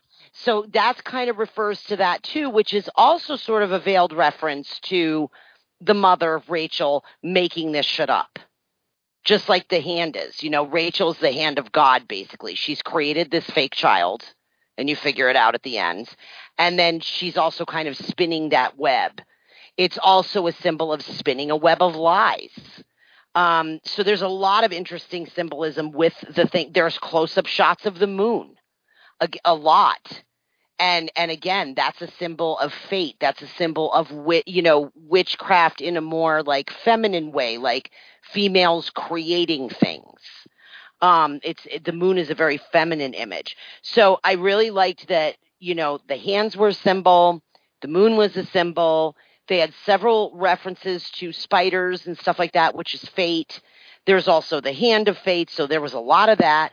There's also a lot of stuff going on in this with swings. Um, and the swings for me really, I mean, there's the swing in the backyard, the swinging of the incense burner in the dream sequences, the swinging of the wedding swings, and and it suggested to me that it was maybe symbolic of the idea that we are always as human beings um swinging between two worlds you know the real and the imagined. The and and that sort of parallels you know when she goes nuts then you see she's swinging back and forth right? She has one foot in reality. She has one foot in crazy town. Um it is also symbolic of crossing the veil. So early on when we are st- which is why these symbols are cool because it depends at what point you're at in the movie and what genre of movie you think you're watching that these symbols mean different things. So like when I first thought I was watching a ghost story and I saw the swinging going on, I said, "Oh." So that's like a symbol of you know, crossing the veil, like swinging back and forth, going over to the beyond and coming back. Because, right, the person died and now they're going to swing back this way. And then when it became more of a, um, when it became Crazy Town at the end, then it was okay. Now it represents her having one foot in reality and one foot in Crazy Town. And in the middle, when it was sort of this amalgam of religions, right and all it was okay swinging back and forth between the belief systems. I mean it was just kind of interesting. Somebody did that on purpose i think. And i thought it was interesting the way they sort of got all these different symbols to mean different things depending on what movie you thought you were watching at that moment um so that was kind of cool too and I also liked um I also liked that they did a lot with they did a lot of well done foreshadowing in the actual like dialogue. Like when Rachel says to Helen, I don't actually photograph people, building shapes, that sort of thing. And then of course later the photograph her son doesn't show up, only the swing does. So Right. no, she really didn't photograph people. The husband says, These people have just been waiting for us for so long. And again, this is one of those moments where, all right, at that point that he says that, you're starting to think this is maybe a folk horror movie with like a cult or whatever. So you're like, oh, something sinister's going on here. Like he wants to sell her to the devil or whatever. But at the end, what it turns out to be is no, maybe the husband took her back there to try to get her well. He had nowhere to go, and they they were trying to convince him just bring her here, bring her here, bring her here. Um, and then there's the whole line where he says, "Well, we're not going to get caught up in any of Elliot's stuff." You know, which on a deeper level suggests that Elliot is going to be separating from them. Um, but then when you find out Elliot doesn't exist, and we know that the husband knows Elliot doesn't exist, then that language takes on a whole different meaning. Um, and then, of course, there the old woman says the only thing harder than finding the truth is accepting it. I mean, that's a freaking broadcast for the end, for God's sake. So it's real. And then, um, and then Elliot tells the mother he won't wake up. You know, um, about the about the father. You know, the father's not going to wake up. And at that point in the movie, I thought it was like a cult thing. So I was like, oh, so the father is brainwashed and he won't see this situation for what it is or that there's anything wrong with this. But once we get to the end, I thought about that line again and I was like, oh, it means he's never going to like accept his wife's, like, he's just going to keep trying to break her out of it. He's never going to just let her be this, stay in this fantasy world. He's going to keep trying to break her out of it. So that was all just some of the stuff, um, Eric. And it's interesting you mentioned the the creepy kid drawing because I really didn't care for that at all. I made a big note here and said I, I really did not care for the creepy creepy kid drawings, and in general in horror movies I don't because they always make too much sense. I have a box full of creepy kid drawings. I have friends that have little kids that Did do creepy kid drawings. Huh? You I said did you have a box full of creepy kids drawings. I asked if you did them yourself. Yes, I did when I was little. and um and they're lovely. No, really they're kind of horrible. But my problem- point is just that in these horror movies they always make too much sense. I'm sorry, but no creepy kid drawings ever look like they do in horror films. They don't. You look at a creepy a, a, a kid's creepy drawing and it's like it makes no fucking sense. And all these kids drawings they always make sense somehow and I'm like that is not how they really draw. But whatever, that's just Well, the problem with that, it's sort of like I'll, I'll go the same way with dreams, right? The dreams in most films are Yes, usually agree with you there, way too. way too literal for the same reason.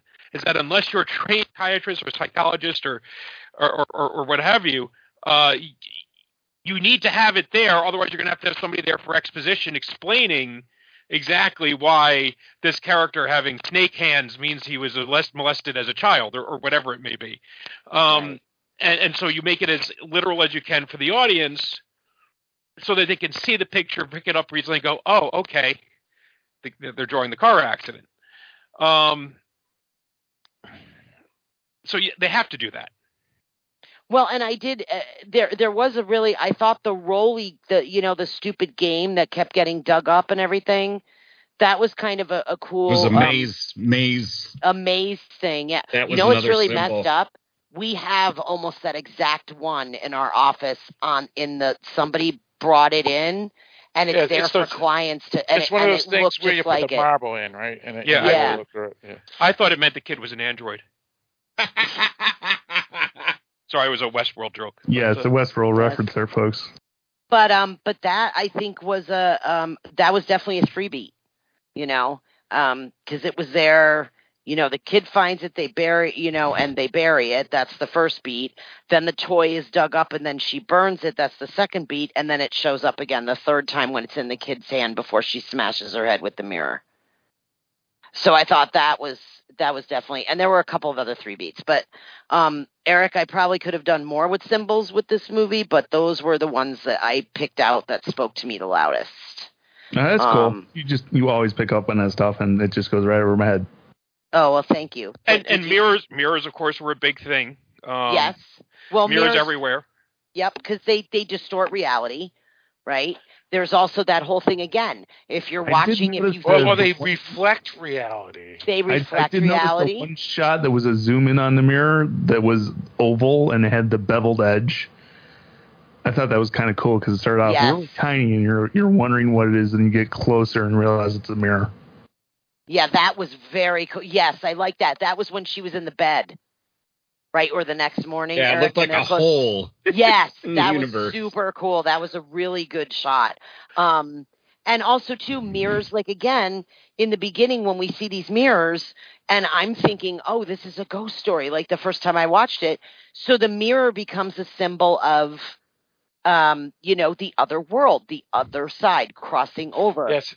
You know, there's a reason that you know there are certain cultures that put, um, Well, you know, I- cloths over their mirrors so the dead don't come through them and things like that. So Well, then it changes. And and I thought that about that about this movie is what made it cool to me. But I, I never thought it was a ghost story, and I'll tell you why. Because the the wish happened real quick, and you know the wish is I want my brother back. So Mm-hmm. I honestly thought it was going to be a ghoul or a, a Yeah, me too. like- yeah, like a Pet Sematary type deal, and and then that was going to replace him because they want to kill him off. So she would bring uh, the son of the devil, you know, like but they were going to go I- to Rosemary's Baby way, you know. I could buy the that, yeah. Spirit of the dead brother was just going to come and inhabit Elliot. That's what I thought too, Eric. yeah, Yeah, that's that's, why I thought it was too. a ghost story. I was in the same place as you. I was like, oh, Yeah, see, I oh. thought I thought he was corporal, but that's a fair point. It could have been a ghost to possess the boy too. But I, I for some reason I thought it was going to be a corporal being, and the reason I thought that was because every so often, again, it was all fake, doesn't matter. But she kept on seeing this other boy in the distance, and this other boy would argue. Would, would, would always be. I'm thinking, oh my god, that's that's Nathan. He hasn't come come yet. He's still living in the forest or something. And and then when she goes talking to him, he's a dink, and it's like, oh my god. And then when she goes back to the house, she's talking to Elliot, and he's not a dink. And I was like, so I thought there were two boys at that point. So oh, okay. you know, so yeah, so that's, Turns that's out just one Yeah. crazy baby. I thought he had really come back. Yeah, me too. Exactly. I thought he was corporal, meaning he, he actually was physical. Yeah, exactly. So At least I, uh, hope, I might have hoped it. That possibility so quickly because they specifically mentioned that they left him back home, uh, which is across the Atlantic Ocean. So Well, and he also and the little boy, that Elliot character or whatever that's in her head, which I also found was a really cool kind of line was he said, "Well, who did we bury then?" But, but, but you know what though? It, it could have been a talisman. You know that that little marble thing, uh, maze thing could have been brought him back, similar to that that Stephen King book, uh, the the other half or whatever, the dark half. The dark half. Yeah, where, Hmm. where he just comes the the body is comes out of a fake grave, you know, that was made to to for Oh, I didn't think of that, but Yeah, yeah, so- it could have been that. yeah, so cool. I Yeah, so I thought it was like a talisman. So I didn't think they needed the actual. Ba- that's why uh, I mean I said Pet Sematary, but I didn't think they needed the body to have him come back. If that as Okay. as a yeah you know so I don't know so like ba- invasion of the body snatches it comes out of like the ground or something. Well, I will say, I mean, there is so much, despite the fact that this movie has a disappointing ending or whatever, there's a lot to talk about. Like, like there's still Oh yeah, I a oh, lot oh, it- to oh, talk it- about in this It- movie. you know what? This movie would have been awesome to, to if we all shut it off right before the ending, and not, not that there's anything wrong with the ending. You know, so I mean, me and Eric think there is, which is fair. But Yeah, if you absolutely. take, I if you, did. you do too. So if you take away that ending and we just go to right when she's in the forest, we could talk about everything. But Eric always will come back and say, since we did see the ending, it doesn't matter because it's all fake.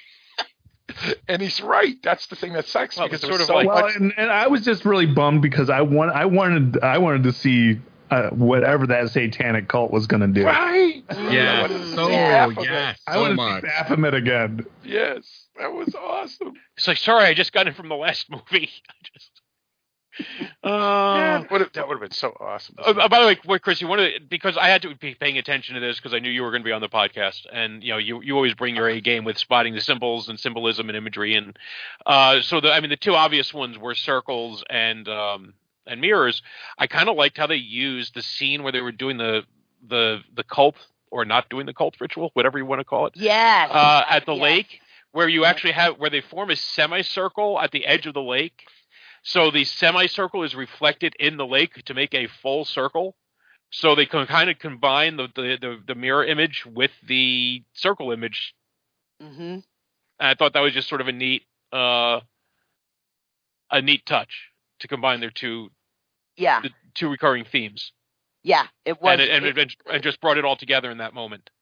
Yeah, they really did. That was I actually had made a note of that, so I'm glad that you brought that up because I was like, oh yeah, I was going to mention that. Um, yeah, they did some really cool stuff with that, and they did cool stuff with two. They did cool stuff with, um, like there was a lot with like the bar. Oh gosh, I'm an idiot. You guys will probably know what these are called though. You know the the bars that are like on a staircase, you know, and they're sort of like? The hand, Handrail? no, the ones under the ones under the handrails, like the Oh, band the- the under the, ones- band, Oh, Yeah, the I up know. and down, yeah, the, the- vertical the- ones. Yeah, I don't the know what they're called. either. supports. Yeah. I don't know if they have an official name. Yeah. oh, they have a name. Everything has a freaking name. I just Sure. don't know what it is. Well, anyway, those, we, we I know what know. you're talking about. Anyway. What about them, Chrissy? What about 'em? Okay, but the thing that was interesting was that there were a lot of them showing up in this, but they always seemed to show up when the cult people were kind of around. Hmm. You know, and I was like, that's interesting. Like, and I, And I'm not quite sure what really cult was. people. They were just Yeah, I know, but still. Maybe they So- might have still been cult people. Maybe the cult people were real and the stairs weren't. Yeah, I mean, who knows? but I thought that was interesting because it almost suggested like some sort of prison or some sort of imposed like in other Well- words they were the ones who were going to sort of imprison Well, her oh no no no no! she What it was? I got it, Chrissy. I got it, Chrissy. no go go go She she was in the prison, looking out at the free people because she's the one that had made a prison of her in her head because she's oh mentally oh my god Well, that's fucking so right on exactly. yes Yep. i go Yeah. for that i it Yeah. still wins yep that totally makes sense seriously, you know. I mean, there you go. yeah nope Yeah. that makes sense yeah I- i mean she's she's living in her own hell, her own cell. You know, Yep. it's terrible. yeah i just i just wish that things had been done a little bit differently like i said the ending didn't bother me because i could actually relate to it but i think a- as mike was saying i think um you know some people are really going to be like fuck you with that ending like eric and other people are going to be like well that's okay but i think it all depends on your experience level. Like you know it, it personally spoke to me in a way that it's probably not going to speak to a whole lot of people so it's you know what they could have done though is they could have chosen her because of her depression and all that stuff instead of just making her insane. In other words they knew she's going insane and maybe she Mhm. is a little insane but it, they could have had it both ways i think where would they agree were with still- that. You know, and that's what I was. I would have been awesome because you could Yeah. all that other stuff. That would have been awesome. That's exactly what I was thinking about it too. Yeah, She's so- crazy and they're a cult. right. They're, they're, they're gaslighting her like like Rosemary's in Rosemary's. Well, Rosemary's. I gotta be honest. she gives birth to the devil's child. at the end of this when she um at the very end of this when they all came into the barn and saw her right after Yeah. her husband was killed or whatever i was like oh my god they are a cult yes i thought that for a second and then when it didn't happen i was kind of disappointed Yeah, right when I saw that, they then they showed the cop car. So I was like, ah, so he is dead, and they're they're taking her away to in a paddy wagon to a mental institution. But, But then I she's thought- back in America. But I think that's all in her head. I think it's all fake. Oh, that that could be, yeah. Yeah, yeah that be- could be be- too because her husband's back alive, and we saw him die, assuming that actually happened. And then well and we saw his gravestone twin, too and then there's two twin. What was that, Chrissy? they they show us his gravestone deliberately Yeah, yeah, right, right. And then they, yeah, that's true. And then they show the the the real Elliot and Nathan in the back seat, and and everybody's happy, and it's like she finally snapped to the point where she made She was a probably sitting in place a in her. padded room. Yeah, exactly. well, that's what they should have done. They should have showed the padded room. I that, kind of see that I would have gotten behind that ending. Yeah. I Yeah, could Yeah, I would too. I almost thought that the cult members of the town at one point too, like when the husband was explaining things to her and he was saying, "Oh, you miss Elliot," I almost thought that maybe they weren't even in Finland, that they were at some like he actually had her committed and all those people that she was seeing were actually like the orderlies and the doctors and shit. And they were Right, like right.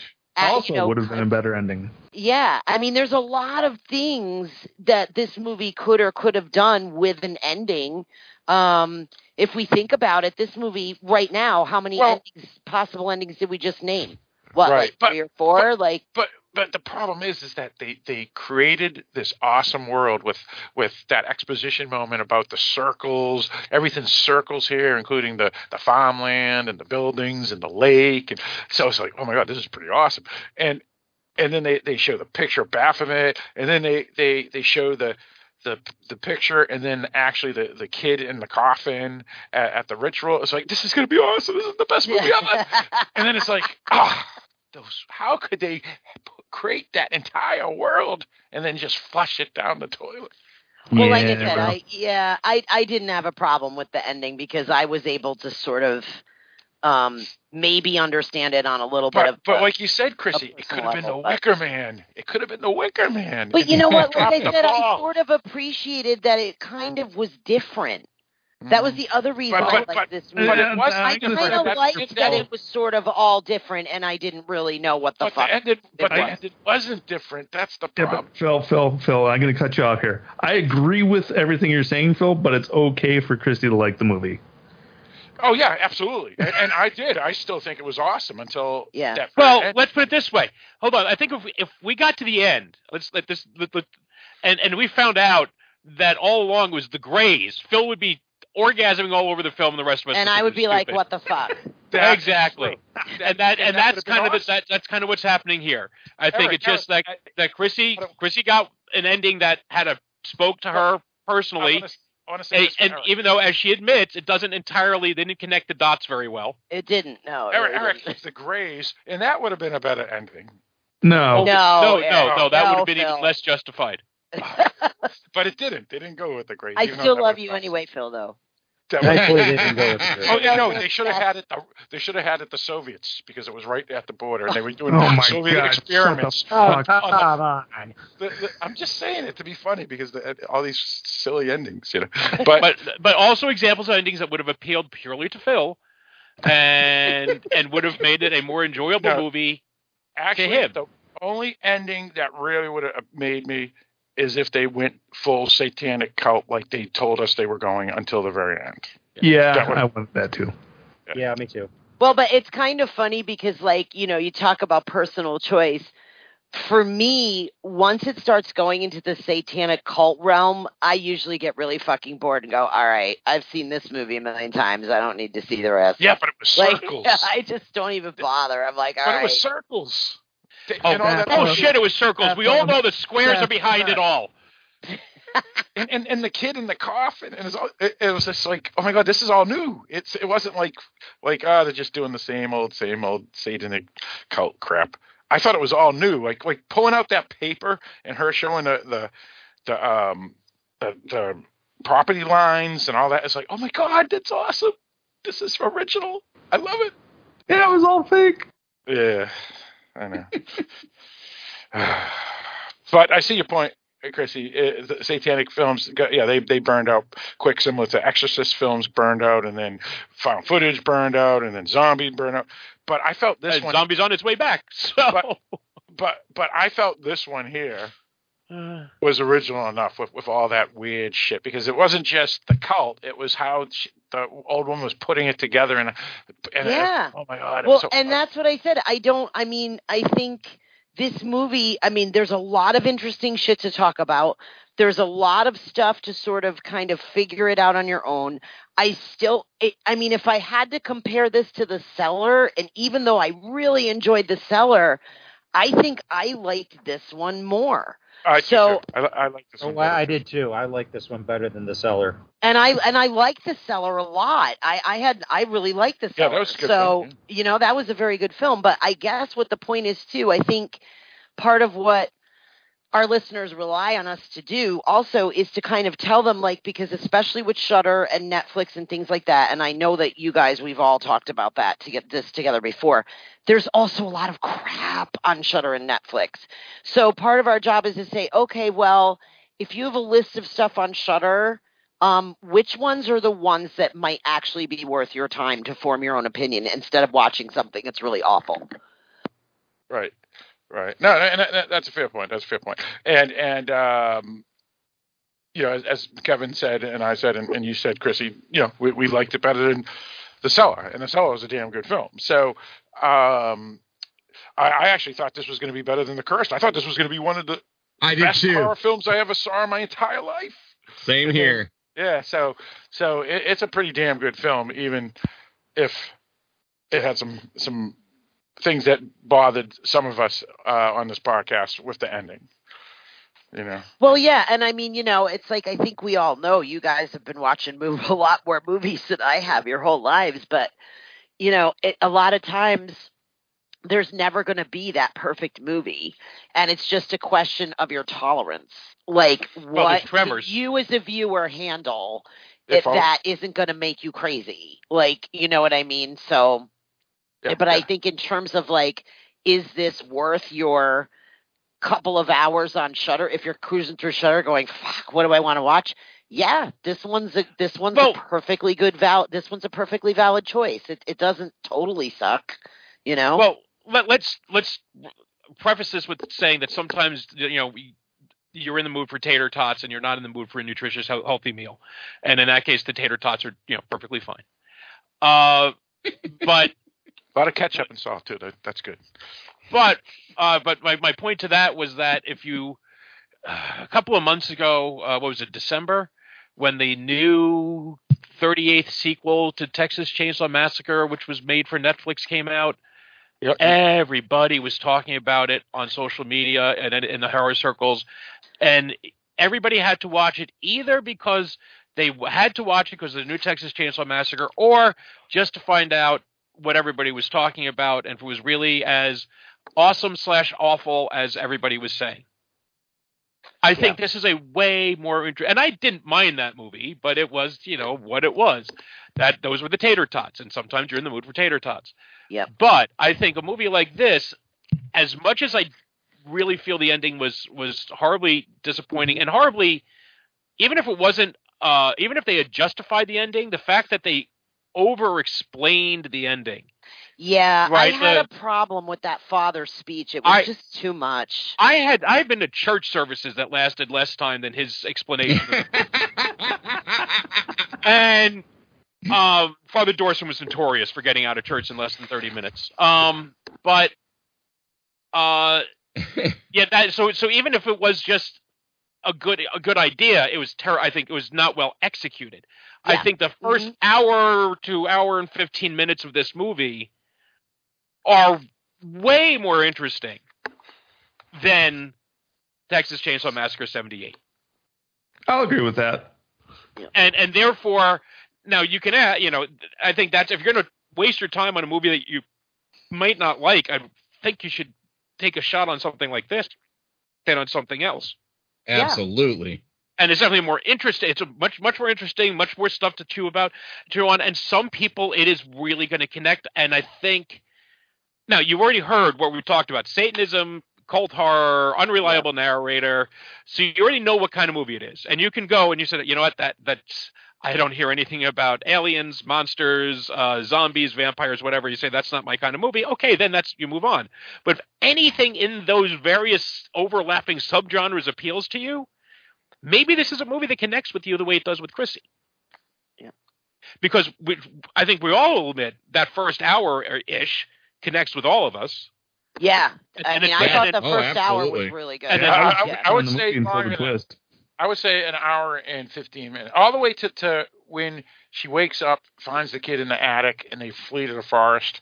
So that was that was actually about an hour and 15 minutes, and that was still awesome. But continue, Mike. I'm sorry. So- So then it's just a matter of we know they hit a triple. Did they make it home? And some of us think they were out at home. Chrissy thinks they made it across the plate. Right. yeah. And like I said, I think too, you know, we've often talked about viewers bringing their own experiences to things.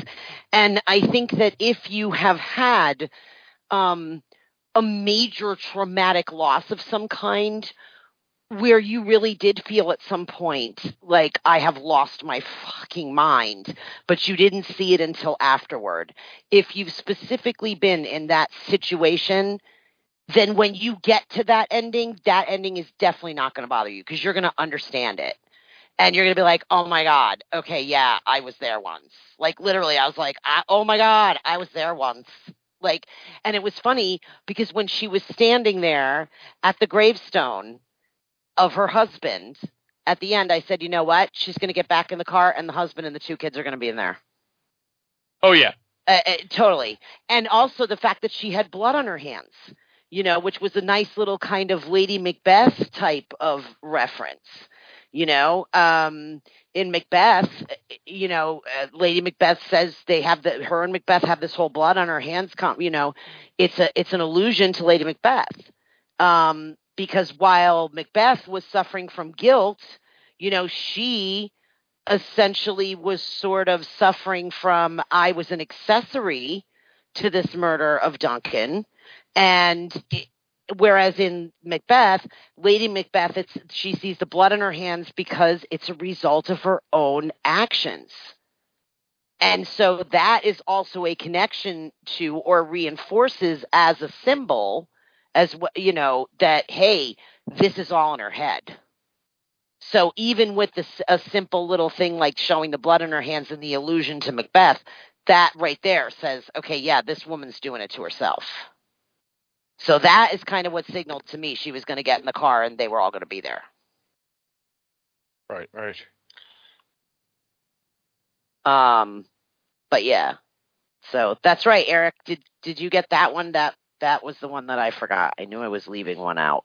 No, no. I try to make a list. Well, I, t- I do try to make a list so that I don't forget stuff. But yeah, I liked that. But like you guys said, I think there's a lot to chew on here, and and I totally agree with Eric. I definitely think some people are going to get to the end and just be like, "What the fuck did I just watch?" And I got cheated. So just be aware of that, and maybe assess what kind of movie you would like before you know you spend your time on it. But I still think I have watched some terrible crap on Shudder. Um, I Yeah. really have. So, like, as far as like their There's, selection, there's I a, think there's this a is bunch of it, and, and and to be fair, and to be fair, I'm not calling this movie terrible crap. Uh, there there are many good facets of this movie. It just ultimately left me disappointed. Yep. Th- This is And- a this is a nice effort, but Yeah, Um, I'd agree. and and and yeah, no, we've talked a lot about Shudder lately. We've been watching some Shudder lately, and it's you know Shudder has the the problem of that it is it is uh, largely confined to uh, film festival fare, for better or worse. Uh, and it does not always mean it's going to be a bad thing. Uh, but you know they're not going to get you know something like a Quiet Place. You know they they just don't have the money for that. Uh, I think generally speaking, you know, you're going to get some crap, and let's be honest, horror fans, some of us really like our schlock. Yes, yes. is, there is, and I've said this since the beginning of the podcast. You are when you enjoy. Everyone enjoys the good movies. It's when you enjoy the bad ones that you know you're a fan of the genre, right? So if Yeah. you're one of those people that enjoys the shitty Hallmark Christmas movies, congratulations, you're a fan of that genre. And the rest of us don't understand. Same as somebody looks at us watching Friday the Thirteenth Part 19 and saying, "How can you enjoy that?" And we're going, "What are you saying? It's awesome."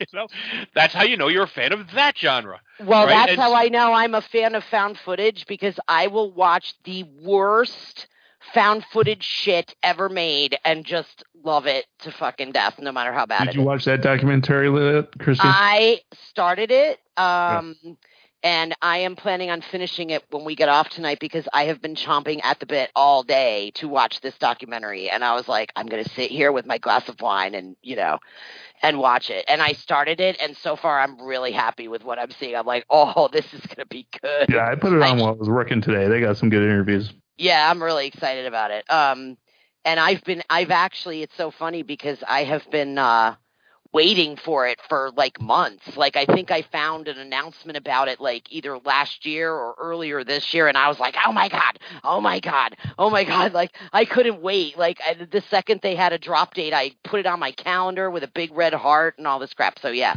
I am a loser. I will watch the worst found footage shit in the entire world and enjoy it. So I'm not throwing stones at anybody. like, you know, it's like, you know, I could tell you which found footage definitely not to watch because I've seen so much of it that sucks. Um, but yeah, uh, That's I love like Eric with Shark Films. No, Eric Yeah. gave up Used on to those. be. I'm, I'm recovering. Okay. Are you But a little recovering like shark me with film exorcism. I did watch the most awful shark movie at the beginning of the year. Oh, what was it? Oh God, it had a French title. Uh, oh, look it Scary up. of Sharky first. Oh, oh, it's foreign language film. No, it was English language. It's called uh, The Requin. Uh, oh, I had that on my list. it actually stars oh, Alicia yeah, yeah. Silverstone.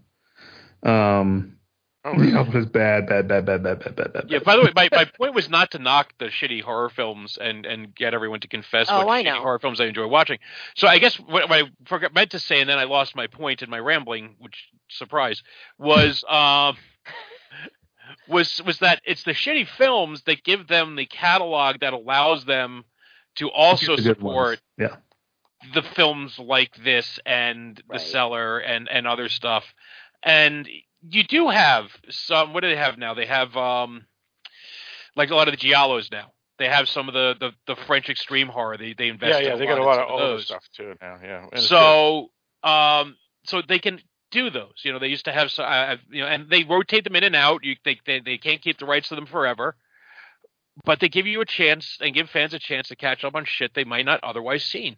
If 20 years ago, how would we have discovered this or the cellar or uh, cursed? Right? Never, It- it- probably. it would have been hard. Uh, inst- we, we we take for granted just how much a boon uh, streaming has been, and Shudder puts it all in one place for all of us to just make it easier for us to find. Yeah. It's like elementary school for pedophiles. oh, for Christ's sake. Oh my god, Wow, it's just horrible. that's Oh, fucking awesome. but funny. I'll take it. Oh my god. Um, Eric, I will say one of the worst shark movies I watched was last year, and I actually had to buy it because you could not rent it at the time it came out. Oh no! Oh, Aqua- Aquarium of the Dead. Oh my God. It is so fucking bad. If you like Shark to- uh, Sharknadoes, Sounds awesome, you probably like that. Oh my god, it is laughably stupid. Like No, I bailed. I bailed on the shark movies around Three Headed Shark. Um, I watched that one, but I did not watch Five Headed Shark, nor did I watch Six Headed Shark. Yeah, but Three Headed Shark has a great cast. Has like Kurt Hogan or something. Does it have boobs? I wouldn't call that a Yeah, great yeah. cast. Yeah, that's what Well, Phil it's- means by cast. He means he means What, there's what he means is that she's in a people. bikini the whole Yeah, movie. yeah, yeah, yeah, exactly. I, I, fair enough that you you, you got me uh, dead to rights. So. That's true. That is An award winning actress, she is not. That is true as well. That is true as well. Um, all right. Uh, anything else about um, uh, this twin? Anything? Anyone? No, I right. think I'm all set. I'm good. All right, I'm good. So uh, we, we can uh, give our final thoughts on that. But before we do, uh, we, I guess we can have some time to see what we've been watching and things of that nature. So, uh, Eric, what do you got? Um, I got. Let me pull up my Letterboxd here. Um, I watched. see, I watched a movie, another movie on Shudder called The Sadness. Uh, we're going to be talking about it on the podcast last, next week, but I won't. I won't say too much other than I really enjoyed it, and also just about every trigger warning you can imagine applies to that movie. I um I heard two reviews of it that were one sentence reviews that I will not share because if I were to share it, it would set people's expectations absurdly high. But Yeah. when, Ro- when Ro- RogerEbert.com uh, reviewed it, believe it or not. and and my point being that it the reviews are good and we'll just leave it there and we're going to talk about it next week. So if you have Shudder, watch it and come back. Yes. Um, then, uh, when Dan and Suni were over last weekend, we watched The Innocents, uh, which is Norwegian, I believe. And uh, okay, Swedish. Swedish. I, I really, really like. oh, you liked mean the black black and white one? No, no, no. Uh, new, new, it's a brand new movie. Just came out. Yeah. It's Um, Sweden. I'm pretty sure they're all white. It just it just got released in the U.S. Uh, for digital rental. Oh, for Christ's sake. Um, hilarious. I'm trying to ignore it and move on. Um, no, but it's a story about uh, some children um, who suddenly start to discover um, some new abilities that they did not have previously. Uh, and it's a slow burn, uh, but ultimately ended up being a really good movie, and I recommend it. At the end, did they get to combine and form Voltron? Uh, well, watch the movie. So, uh, so Um, uh, Eric, so it could be an episode then, eh? I'd do an episode on it, yeah. Yeah, all right. So we'll keep that one on mind. Yeah. Um, and then my streak came to an end. Uh, Oh, went no. to the theater to see Firestarter. Uh, oh, I heard so many bad things about it. Not like that Yeah, shocks me it's- at all. It doesn't, but it's not all bad. Um, I mean the the girl they had playing Charlie was fine. Um, it looked good, uh, but man, did they botch the adaptation. Um, it was just pretty Did awful have- as far as Did the she have ice went. powers? Eric was right. Not that bad. Innocents- Yeah, not that Innocents bad. is Norwegian. It is Norwegian. Okay. Anyway, sorry. So it's a Norwegian I just adaptation of be able Firestarter? let That one go. So, so they're, they're all sweet. They're all sweet. Yeah, so I, I can't full, wholeheartedly recommend Firestarter. Um, if it shows up for free on a streaming service and you're curious, maybe check it out, but I wouldn't pay money for it like I did. It's already on a streaming service. Oh, yeah, the fake streaming service. Um, uh, is it Peacock or I have no respect for Peacock. I don't know why its existence just bugs me. Uh, I have no Is it explanation for it has- that. Because it has cock in the title. Um, and then, yeah, the only thing. I, I watched was uh, what we just talked about, and then that uh, documentary on found footage that uh, Christy and I were just talking about. Was that good? Yeah, I'd recommend it. Yeah, if you're if you're into that kind of thing, check it out. It's on Shudder. All right, very good. All right, so uh, let's go with you, Mike. What do you got? Yeah, well, I haven't watched much. Uh, been keeping up with Better Call Saul and its final season. It's one episode away from the mid-season finale, but this is a thing where they, they the split is like by a month and a half, and it seems like it's going to be an appropriate place to split. So it's not going to be. It's sort of like you know back in the day when they would take like a winter hiatus around Christmas. Uh, and so it's going to be about five or six weeks between uh, episodes. I think seven and eight of its final season, and so by September, I think the whole thing, uh, if not August, the whole thing should be done. Uh, it's still a great show. Uh, and then I also went on Saturday night. I went to uh, Hawthorne, New Jersey, to see the world premiere of what will surely be uh, an Oscar nominee uh, for this year, and uh, that is Attack of the Killer Chickens, uh, which stars just about every um, you know convention uh, actor or actress. No, no, no. I wouldn't say convention actor because they, it stars two convention actors, uh, and those are the the names in the film. One of which is um, I'm blanking on his name. American uh, Werewolf in London. Um, David Naughton uh, in like a one two minute scene before he's attacked and killed by puppet chickens, uh, puppet turkeys rather. Oh no, puppet chickens. Why did I say turkeys? It's Attack of the Killer Chickens, not Attack of the Killer Turkeys. That's a completely different film. Uh, no, it's it's really like dealing with your, your, your really low local horror film regulars. Um, it's direct. It's the directorial debut of uh, Genoveva Rossi, who's done um, something like a hundred low budget horror films and is uh, uh, a sort of a below the title scream queen, I guess, in her own right. And I've just gotten to know her a little bit from conventions, and so I went out to support her.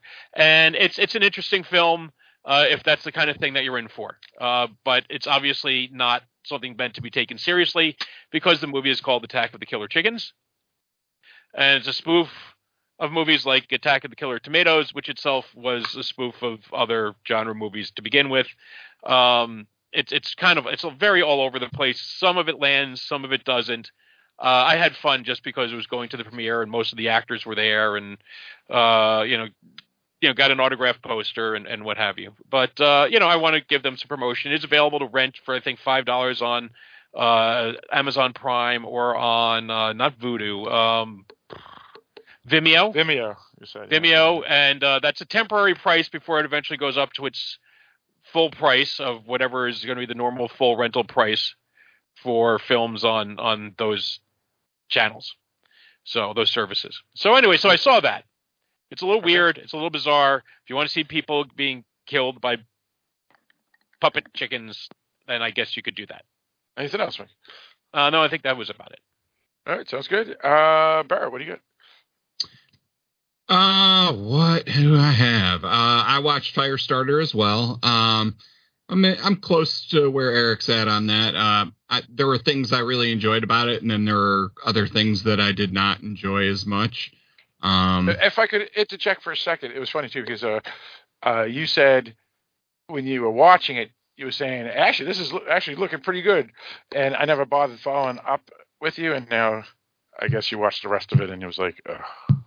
Yeah, I mean, I, I texted you that in the beginning, and you know, it was starting to look okay, and then it kind of took a turn. And yeah, the adaptation, I don't know, I don't remember the book well enough um, to say how close it is. There, like I said, there's things I like, things I don't like. I think the acting was pretty well done. That's probably the the best part of the movie, and the girl that is in it is that plays the um, young girl is really really good. She plays Charlie. Um, and then what else? I've just been watching like Star Trek, uh, Strange New World, and stuff like that. Nothing else big. All right, sounds good. Uh, Mr. Letts, what do you got? Uh, well, let's see. I've been, uh, well, I was still watching The Chosen, uh, waiting for the next season to come up, and I just finished the fifth season of Peaky Blinders on Netflix, and really that's about it because I've been just busy with actually just running and work. All right, sounds good. Uh, Christy, what do you got? Sorry. Um, I basically have pretty much nothing because I've been so damn busy. So I watched The Twin again um, for this podcast this week. Um, and then I rewatched The Perfect Storm, which I haven't seen in a long time, and I was just kind of in the mood to pull that out and watch it. I'm I, addicted to that movie. I want to I watch it love once, it. every once in a while just because there's something about it. Even though it's I've like they don't know. it. Is it worth watching? I Oh, liked it. yeah. Yeah, I I liked like it a lot. Yeah. Yeah, it's pretty And- good. And you know what's really cool is if you if you do actually own the DVD, um, there are three commentaries on that film, and one of them Nice. is with Sebastian Junger, who wrote the book, and it's fascinating. It is one of the most fascinating commentaries to the point where, like, when I'm cleaning and I have nothing to listen to, I'm like, oh, I'll listen to Sebastian Junger again talk about the perfect storm because he explains everything in the movie in terms of like, well, in the fishing industry, this is what they're doing here, and blah blah blah, and it's just it's fascinating. Um, so yeah, so I pulled that out again and I watched that a couple times this week and I'll probably just leave it on while I'm cleaning, you know, cuz it ends. It's one of those where it ends and then I go, "Oh shit," and then I start it over again. Um I don't know, there's just something really amazing about it and uh it's a really well done movie and it's a beautiful film and it, Eric, I definitely would highly recommend it if you've never seen it. It's got a great cast. The acting is incredible. Um, Cool. You know, no, I'll yeah. check it out. No, Dan loves to watch disaster movies with me, so I'll probably check it out with him. Oh yeah, yeah. That that is a winner. You definitely. I really to like the final the final line of it too. Just uh, Yeah. when they're when they're doing his voice and the ship is heading out. But is it It's better kinda than Moonfall? Oh yes, I to be. watched Moonfall. Did I? oh say God, that I'm so week? sorry. Oh God, I'm sorry too. I, I my husband and I rented it, and we're sitting there, and I'm like, I'm digging this, I'm digging this, and then it goes to this weird, you know, it just goes off the rails, and I look at Nathan and I go, what the fuck? And he goes. Okay, well, at this point, we have to watch it because we rented it. But like, yeah, I'm with you there. What the fuck? Like, How far into that did you think they got by the time you got to the what the fuck? Because I was like about three minutes in, I think. No, was- I was I was enjoying it actually and going with it up until it's like, "Hi, I'm this fake computer image and you and we're going to talk about the alien race that came to settle the planet or whatever." I mean, I was kind of with them actually up until they really did the whole alien race thing. Then I was like, "Hey, I'm done." like the even the electronic planet or the planet that was a ship. All right, I was sort of okay. I was like, okay, that well, was the that's moon. bizarre. The moon, right? I'm like, well, that's kind of bizarre, but that's a little. That's okay. My- All right. my and then you're like, favorite- and it was built by alien people that, and I was like, oh fuck. And my husband goes, oh fuck this shit. Like he was just like, fuck this shit. And I was like, you know, okay. And I said, well, we should turn it off. And he goes, no, because now. I've given like an hour and something of my fucking life to this film. I'm not getting back. I You might gotta know how it ends, yeah. see the craptastic ending. Is the way he So put it. I, I would suggest you have him look up uh, Google search fallacy of sunk costs. Oh, I've already wasted an hour of my life. I'm God damn it, I'm going to waste two. No, but my favorite moment of that movie is when Halle Berry is trying to convince Patrick Wilson to go try and help save the Earth. Yep. Um, and and he says, "I I don't know. I got a lot of stuff going on down here." And she just looks at him and goes, "Is the moon falling on the Earth not one of them?" Lines like that are just they doom a movie, that's for sure. Oh god. Oh my god. Yeah, that was bad. So yeah, so I watched Moonfall. I gotta get this nuclear bomber. They'll have my ass. Yeah. and um and the perfect storm. Oh, and I also watched an episode of Make It Out Alive, which is on the Smithsonian channel. Um, but you can this one is season one, episode one, and it's the Mount St. Helens episode. Uh, and it's really well done. And if anybody's interested, you can rent it for $1.99 on Amazon or you can rent it uh, no, I think you have to buy it for $1.99. But for $1.99 I just bought it because I'll watch it again. But that is very interesting because they actually go into some reenactments and some of the things that the survivors may have faced. Um, and the reenactments are done very well. So if you're into that kind of thing, um, whatever, I highly recommend that. So that's what I watched this week. And now my next adventure is this found footage thing that I can't wait to get to. I, I'm just going All to say, so if you get to a purchase price of $1.99 and you're saying, I don't know, I think I want a rental price, then I think you have bigger issues to worry about.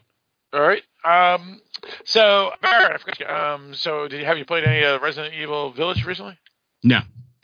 Well, well. Speaking of video games, uh, what I did, um, I, I bought uh, Slender, Slender, uh, which is which is a, a Slender Man game because uh, the kids um, saw something on, on YouTube about Slenderman, and so oh yeah yeah, so so I download the game, and, and so we're playing it.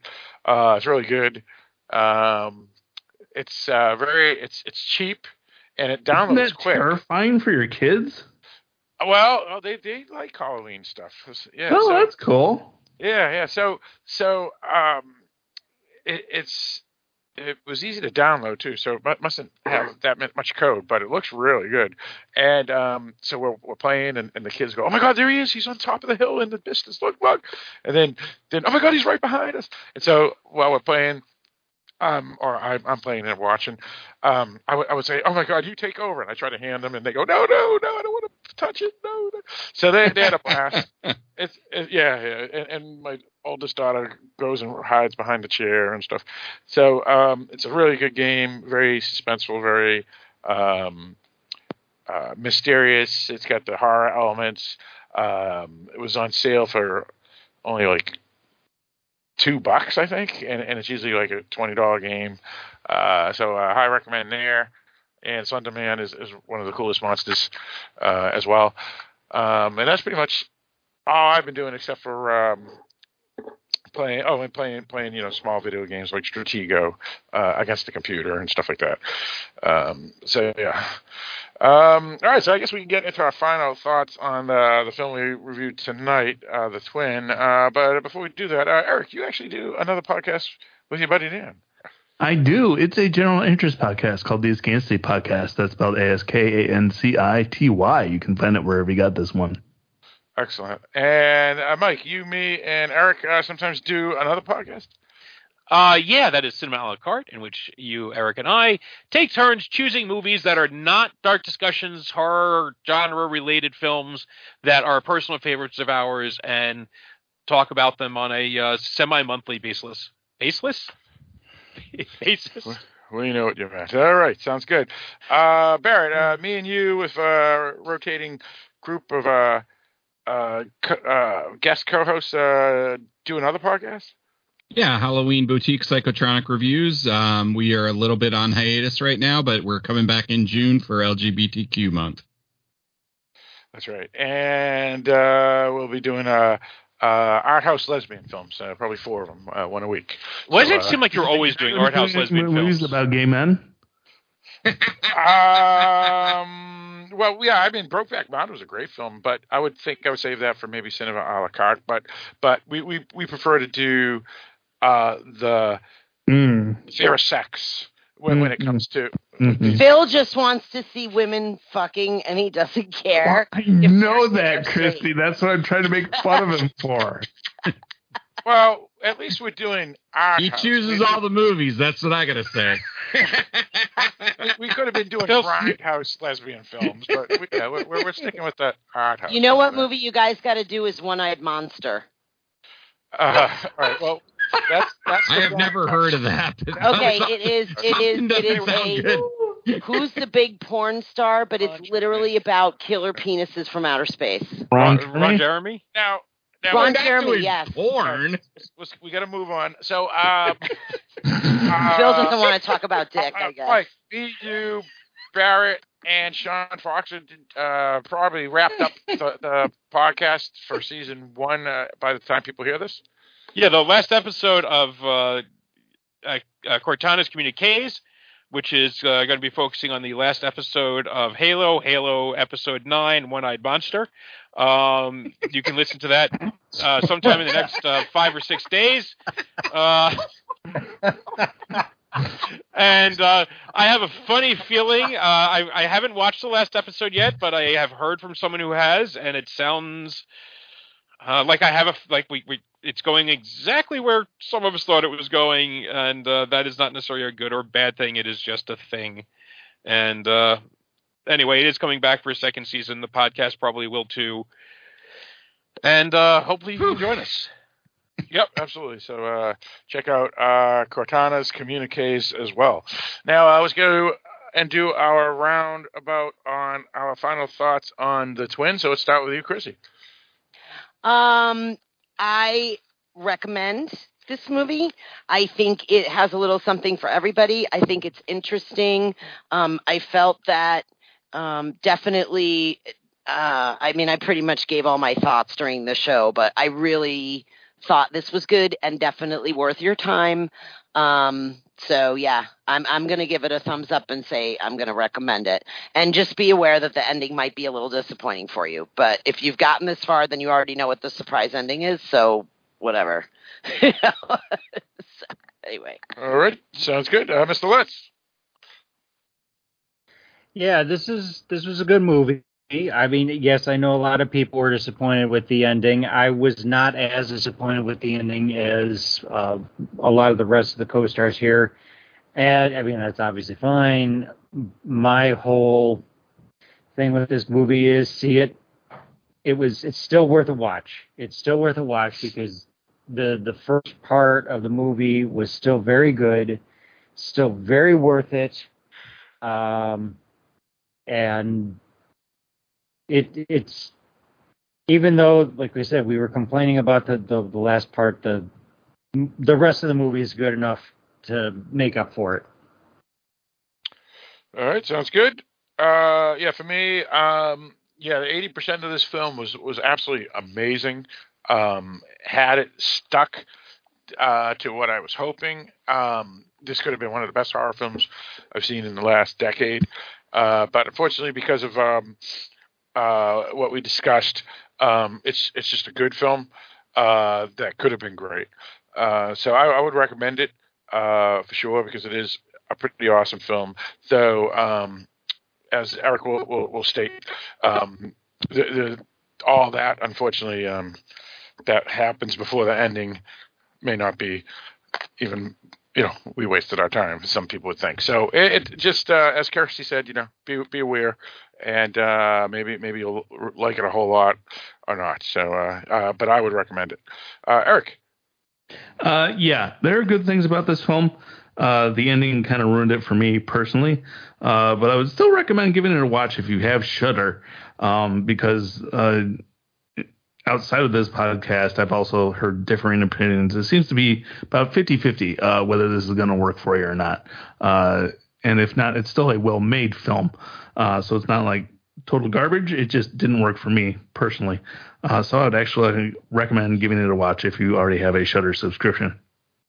and uh, what was curious, uh, Eric, is that sure enough, it's right now at fifty percent on Rotten Tomatoes. Huh. So, so there you go. So the people agree exactly with what you just said. Um, all right, let's go with you, uh, Barrett.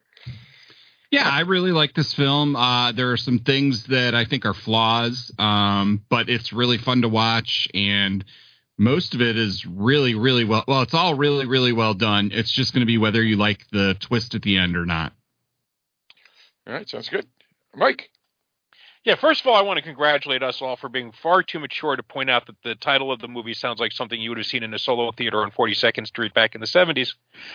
um, but uh, I think the weird thing is, as I thinking about it, this is a movie that I didn't really care for. I don't think I could recommend, but I still might end up putting it on my top 20 list for the year. so that, that gives you an idea how weird it is, uh, how screwed, uh, screwed up it is. It is. It is entirely. I said the, the it's entirely the last act that that sabotages the film for me. Uh, I think the rest of it is pretty solid, um, and solid in, in some really good ways. It's got some, uh, we say, great visuals and uh, performances and some creepy moments, and then the ending is what it is. So yeah, take that for what you will. We hope we've confused you on this review. All right, sounds good. So uh, once again, the film is called The Twin, a 2022 film uh, from uh, Finland. Um, it's on Shudder, uh, English language film uh, with some Finnish, but minimal. Um, the film stars Teresa Palmer uh, as as the pretty much the, the main lead, uh, with Steven Cree, Barbara Marten, and Tristan Ruggeri as the supporting cast. Film was directed by Taneli Mustonen. Screenplay was by him as well, co-written by the producer Aleksi Hyvarinen. Um, the film can, as Eric mentioned, be found on Shudder, and pretty much, uh, yeah, uh, take a chance, especially if you have Shudder. Why not? So, uh, with all that stated, Eric, why don't you lead us out? All right. Thanks for tuning in. Let's talk about the twin. Come back next time. We'll have another topic.